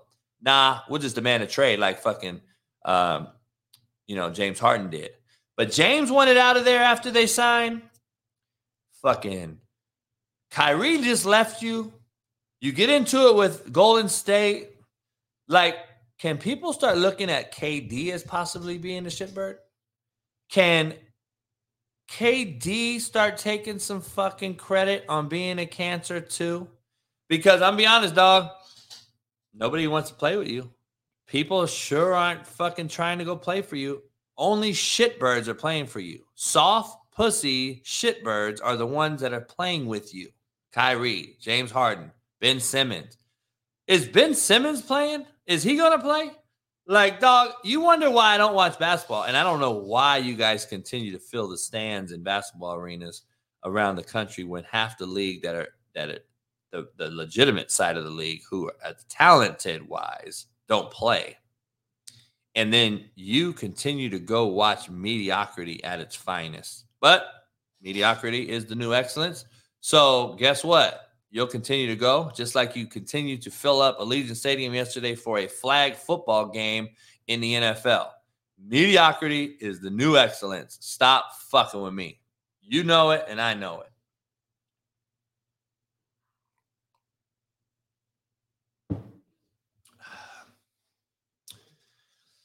I, I, don't think Kyrie is the best thing that could happen to Luka. I think Kyrie is going to get disinterested when Luka is a primary ball dominant player. Luka needs the ball in his hands. Luka's not a guy that can give up the ball. He is a great passer. We I understand that, but that Luka's not the guy that's going to run the point, distribute the rock, and let Kyrie go one on one and take over. No, Luka's not going to just change overnight. Luka's young as fuck still. Luka's still young. And Luka, quiet as kept, even though he does play through a lot of nagging injuries, he's injury prone too. So I just want to be clear with one thing, and nobody wants to talk about this. If Luka goes down for some injury, or God, knock on wood, I hate to see it. I want to see the best players play. But if Luka gets hurt, the Dallas Maverick team with Kyrie Irving is one of the worst rosters in basketball. let's just be clear. let's just be absolutely fucking clear. If Luka goes down, this roster with Kyrie, who they just gave up two great role playing guys, Dinwiddie and and and and and uh, what's his name? Who I like a lot. Fuck's his name? Um, who gets me draft points all the time anyway. But anyway, and some draft picks, right? If Dallas if Luka gets hurt, that Dallas Maverick roster is absolutely shit. And Kyrie Irving will just be a scoring loser out there because that roster is garbage. He's going to start bitching and moaning when Luka gets hurt. Or if he gets hurt and wanting to go to, he's going to want to go with play with LeBron. And now you're going to have a whole new distraction in the locker room. He is a fucking distraction, regardless of how you like him on the court. We know he's a good player, dog. That's not an issue. He is a fucking distraction. Kyrie Irving is a distraction, period. So I don't give a fuck how you twist it and flip it around and rub it around. He is a distraction, period. He's a distraction. I don't want to hear nothing about it. That's what he is. Finney Smith, yeah. Finney Smith and Dinwiddie being gone hurts that team. I'm sorry. That team's not a fucking roster that's just so loaded. You could afford to get rid of Dinwiddie and fucking Finney Smith and add Kyrie and be great. I think you still lost. I think you lost the trade. I think the trade's going to be detrimental. And I think KD's laughing because he's going to look and say, well, you just got the cancer out of our locker room. I think Brooklyn, if KD comes back and plays and doesn't bitch out and wants to trade too and blows this whole thing up, I'm to be honest. If KD comes out and asks for a trade and wants a trade, dog, it, it's to be, I'm not. I, I I probably will never watch basketball again. It's so soft. It's become such a bitch ass fucking league. I'm not gonna watch basketball at all. And listen, I'm gonna try to get Danny Green on the show. I'm good friends with Danny Green, great dude. He's old school mentality. Love him to death. Um, maybe he'll give me an insight that I I'm just talking out my ass with because I don't play NBA. I'm not in the NBA. I don't really fucking know much about the NBA. Danny Green may sit here and tell me, JB, listen, dog, this is what it is. Adapt or die. Same thing I say about football. Maybe this is what basketball is. You got to tr- demand trades now. I don't know. I just know. I just remember this. For whatever the real is out there that I don't know about, I'd miss guys playing on one team trying to win a chip for that one team. I hate shopping and going to go make a roster that's super roster. Let me go get a big three. Besides a few teams, what big threes have actually won a, ser- a championship? What big threes?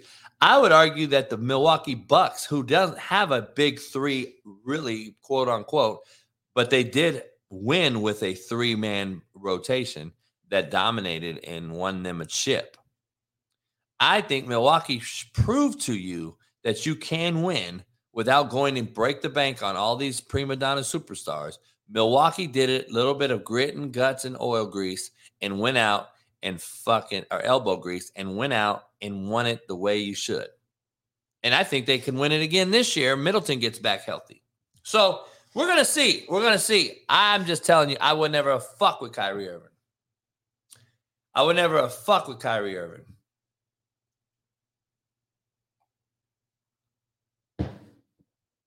So KD's gonna ask for a trade. If he doesn't, and he sticks it out, Dinwiddie coming back with Finney Smith, with the roster they have, I think Brooklyn can make a run in the fucking East.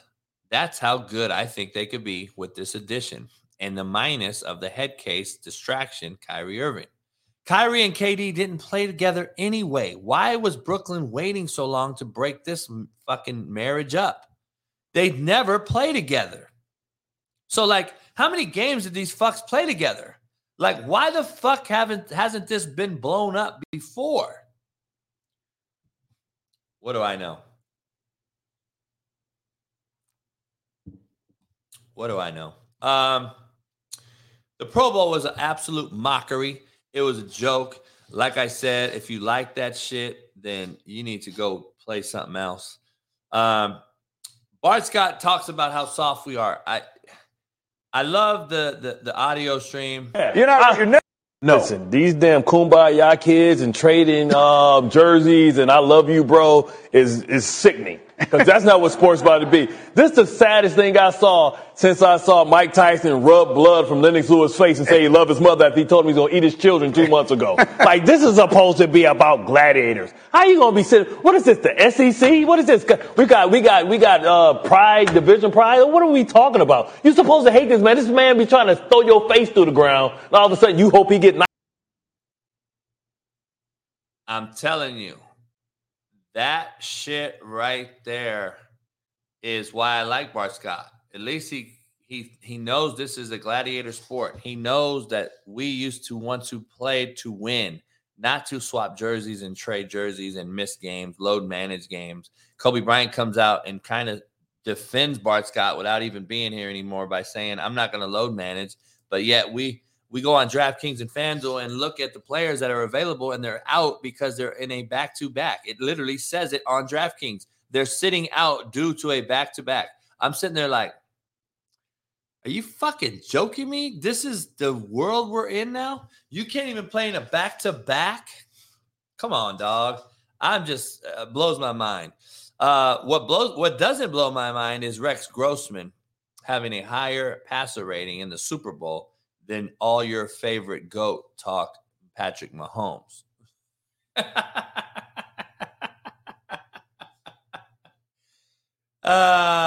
that is a fun fact that Patrick Mahomes, the goat to all you, uh, has a lower passer rating than fucking Rex Grossman. I just want that to sink in for all you fucking loving Pat Mahomes lovers.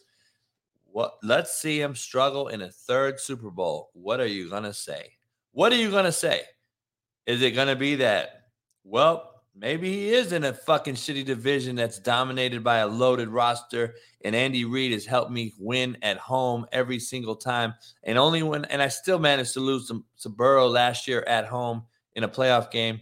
Um, but in Super Bowls, I've thrown two touchdowns, four interceptions. If he struggles in this Super Bowl, what are y'all going to say? And how can a Dan Orlovsky, who I'm trying to get on the show as well, put Patrick Mahomes at number two all time when Joe Montana has 14 touchdowns and zero interceptions in Super Bowls alone?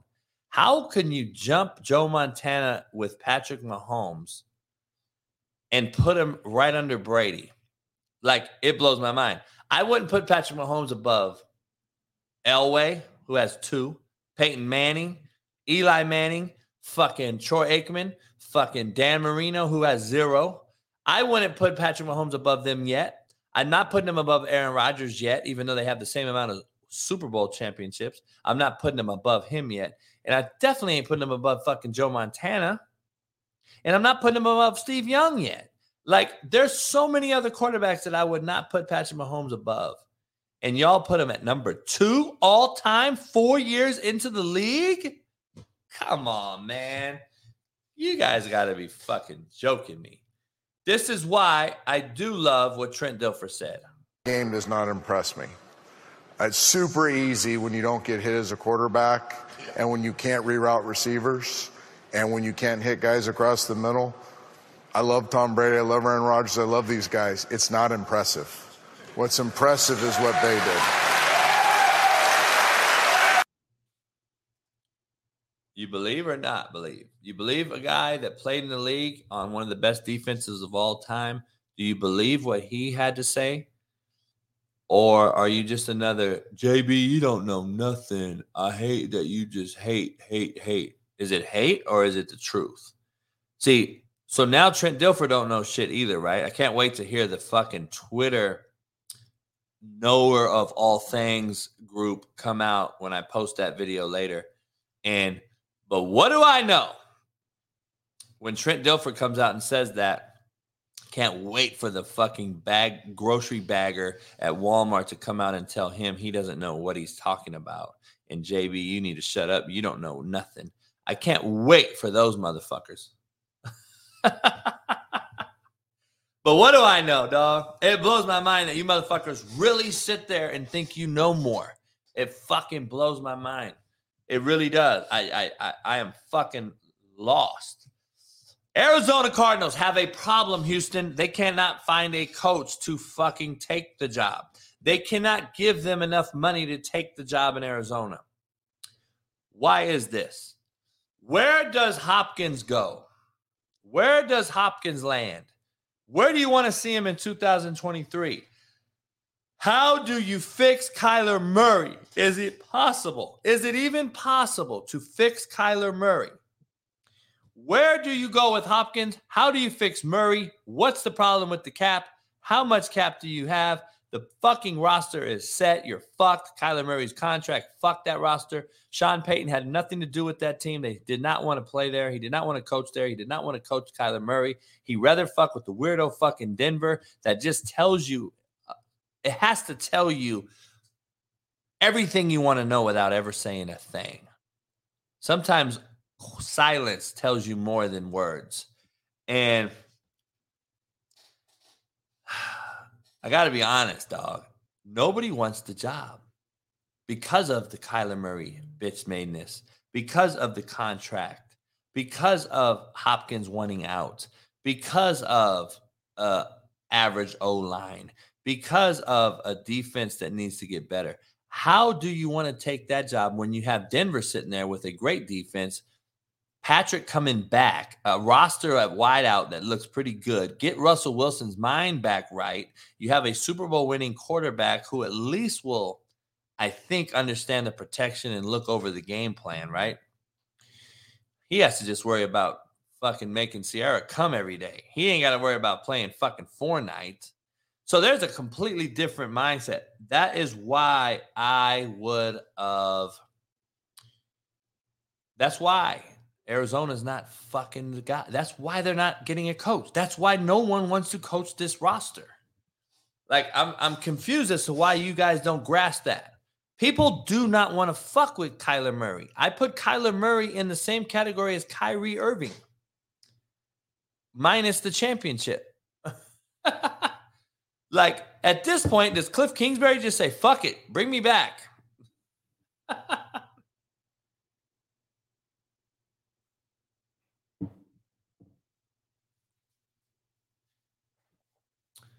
Dog, Jacob Smith. He said on the McAfee show they were talking about the facilities are outdated. Do you really fucking think that the NFL players give a fuck about a facility? Do you really think that the NFL players give a fuck about a facility? Do you think they're going on recruiting visits like, oh, fuck, they, their weight room's shitty here? Or do you think they say, you know what, we're going to give you a $100 million? I think Cincinnati Bengals facilities are pretty shitty too. Dog, that's some of the dumbest shit I've ever heard. If you think an NFL player is caring about a facility, then that is just something to talk about because that ain't no real shit. Money talks, bullshit walks. Have you seen the Kansas City Chiefs facilities? Have you seen the Kansas City Chiefs facilities? It's some of the worst I've ever been at. It's right up there with Notre Dame, dog. Do you? Are, what's going to be their excuse now? NFL facilities. Nobody gives a fuck about no NFL facility that's going to get a hundred million dollars, homie. Sorry, get the fuck out of here. There's no fucking way that anyone gives a fuck about a facility in the NFL when the bag is there. There's no way. Sorry.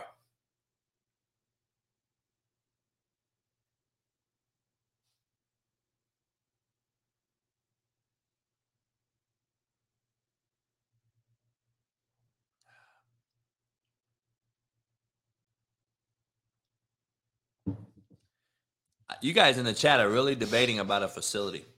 JB says same money being offered by two teams. One has updated facility, one doesn't. Where are they signing?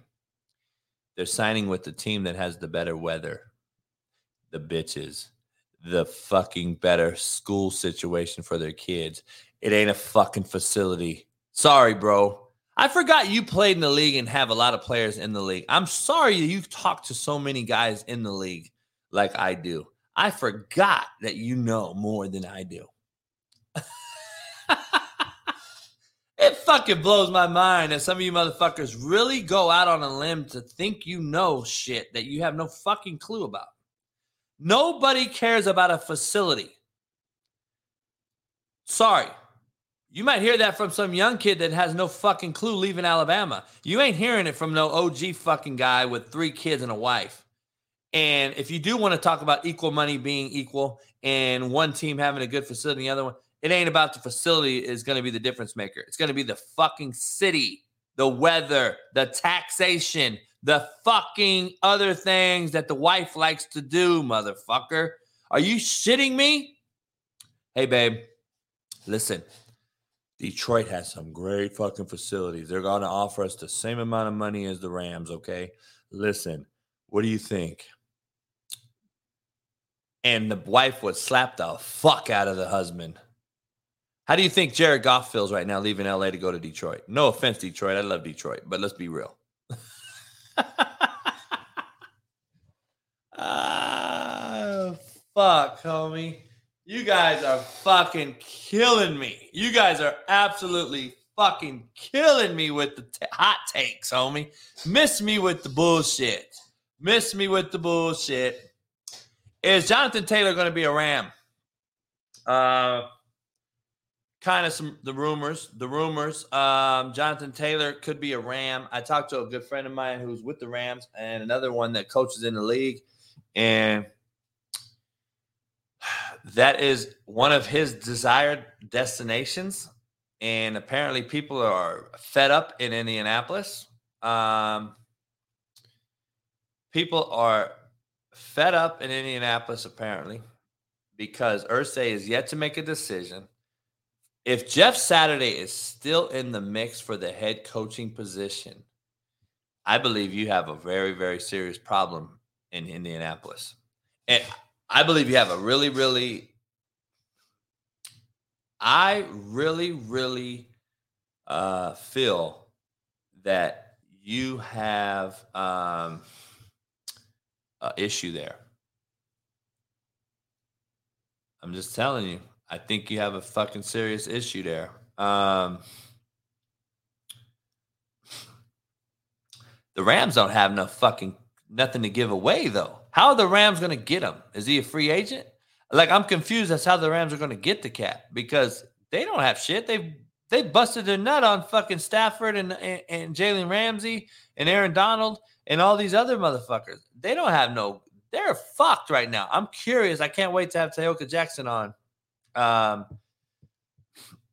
he's going to talk about the Rams. He's an all-decade Rams player. He's going to come on. Um, I'm confused as to what Irsay's doing, continuing to interview Jeff Saturday. Why are we still stuck on Jeff Saturday? Let this man go back to ESPN. What in the fuck are we doing with Jeff Saturday still being in the mix? Like, I'm confused as shit as to why we're still in the mix with Jeff Saturday. Can we please figure that out? like, come on, dog. I got to be honest. Like, you got to be shitting me. You got to be shitting me. There's no way. There is no way. Um,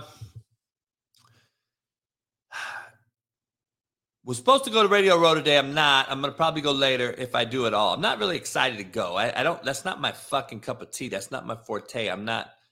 I'm not hired by any of these people to go to Radio Row. A lot of people want to talk to me on their shows. I, am not to go to Phoenix just to talk on people's shows.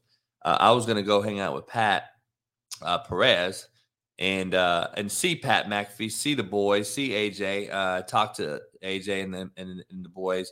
Um, I would have just went to say hello, but going down there just to go to Radio Row, I'm not really a media member like that. It's not really a cup of my tea. I'd rather just go fuck with Pat, play golf and drink and smoke cigars and uh, look off his fucking uh, patio out at everyone else that lives below him in the world.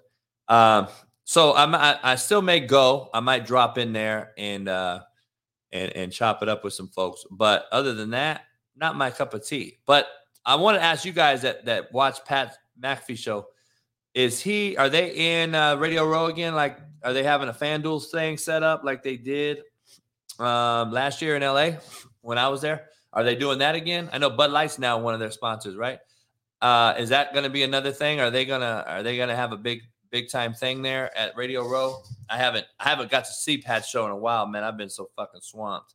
So I'm curious to see uh, everybody from there, like Mad Dog, uh, my main man, Mad Dog Russo. I'm trying to have him on the show as well. We actually talk quite a bit. I know he's on ESPN with Stephen A. Um, on Wednesdays. Um, Mad Dog Chris Russo, uh, good dude, man. I like Mad Dog. Uh, I know he's going to be at Radio Row. He sets up a big deal there um, on Sirius uh, XM, so I know he'll be at Radio Row but are other people doing their show from Radio Row? Sean Salisbury and I were going to go to Radio Row and do a couple shows, but he ended up having to stay in Texas. Um, and and then and then and then I'm making an announcement this week uh, with Tim Brown, by the way, um, on this show. Tim Brown's going to be joining us hopefully on this show this week, and we're going to make an announcement. I'm not going to tell you what it is, but we are going to make an announcement on this show. Um, so we'll see. We'll see what what happens. Um, oh, Aaron Rodgers going to be there. Um, Yeah, Wiz Khalifa. I was that was funny. I was there when that whole thing happened. Uh, it was crazy. He he rocked the house. It wasn't nobody there because it was just Radio Row. It wasn't like it was at fucking Coliseum, but uh, it was cool. It was cool that he came out there and, and rocked the uh, the little platform uh, for Pat and the boys. Um, so I don't know. Whole question though: Where does Hopkins land? Who coaches the Arizona Cardinals? Who the fuck is going to coach the Arizona Cardinals? Um, that's what I want to know. Anderson of basketball psychological warfare. White men can't jump, dog. Come on. I don't need to see that shit. I don't need to see that shit. I don't want to see white men can't jump. Who's excited? Wido. You in here? Wido. You in here? Um, I gotta know. Come on, dog. I gotta know. Who wants to see white men can't jump, Steve Mack? Do you want to Wido? Do you want to see another white men can't jump and disrespect disrespect Wido for being able to dunk? Wido, you wasn't one of the white men that can't jump. I used to be able to dunk here and there, dog. Eh, but I'm 6'3, Wido. I don't know how tall you are. Wido got boosties though. I've been seeing his little videos and shit. I didn't have no boosties. I was a one hand dunker. I just would body you up, dog. I'd kill you with the left in the post. I was I I, I had both hands. Jimmy crack corn. I had jumper for days. Had post moves for days. I'll body your ass. I wasn't gonna out jump nobody, but I was gonna fucking make it real fucking hard for you, Wido. Um, there's no way that I'm watching that shit. There's no fucking way. There's no way. Um, yeah, there's no fucking way. Um, oh, are you six three two? Okay. Um, Brandon, the the the the the the Leaf autograph card uh, was a trial error trial run. So I think there was like 150 people that bought one. I had to sign all of them. Uh, we've sipped them back off. Um, they're gonna they're gonna bring my deal out again. But when that comes back out, I'll let you know right now. So they that's what they do. They bring out guys, they run it, and then they they go to the next guy. So my run is over on the autograph leaf deal. So I don't think you can get one, but we will have another run at it. They'll they'll, they'll they will have we will have another run at it. So um that'll be coming out. So stay tuned. Um yeah, that's disrespectful to Woody Harrelson and Wesley Snipes, dog. I got to be real. Um, I got to be real. I, I don't know. Um, Marcus Cruz, what the fuck you talking about? Um, Marion Tim Brown, what the fuck are you talking about? Um, Marcus Cruz, I don't know what you're saying, but you sound like a fucking tard. I don't know what you if you could put the first couple letters on that to end it. Um, R E maybe. uh, I want to thank Zach Smith for joining us um, this morning. I want to thank Taylor Hearn, uh, big six six lefty for the te- Texas Rangers baseball player. Tomorrow we got a star-studded lineup, um, and then uh, Wednesday Jason Whitlock's going to join us, and then uh, and then I, I still have guys on all week. I'm going to try to go to Radio Row and actually do the show from there. If I end up going to Texas or Arizona, I possibly will do the show from Radio Row. If not, I'm going to stay right here all week. And uh, since I have so many guests lined up, um, I might just stay here and do it. And uh, then Sunday for Super Bowl, I'm going to smoke me a brisket, about a 12, 13 hour smoke, uh, getting that cracking. Got some folks coming by, watch the game smoke some sticks, uh, sip some yak. You know how we do. But make sure you pound that like button, man. This is going to be a good week. A lot of guests coming on. It should be interesting to say the least. Uh, Shaun King tomorrow, Chris Jones tomorrow, head coach for Edmonton uh, CFL team. Shaun King, former NFL quarterback. A lot of other people uh, scheduled to join. Matt McChesney will be back tomorrow. Um, and uh, Can't thank you enough. Hey, man, pound the like button, subscribe, become a member. Uh, we'll see you later on tonight on Last Chance Q with Sean Salisbury. And tomorrow morning, we'll see you again with another star studded lineup. I appreciate everybody, man. Pound that like button. Peace.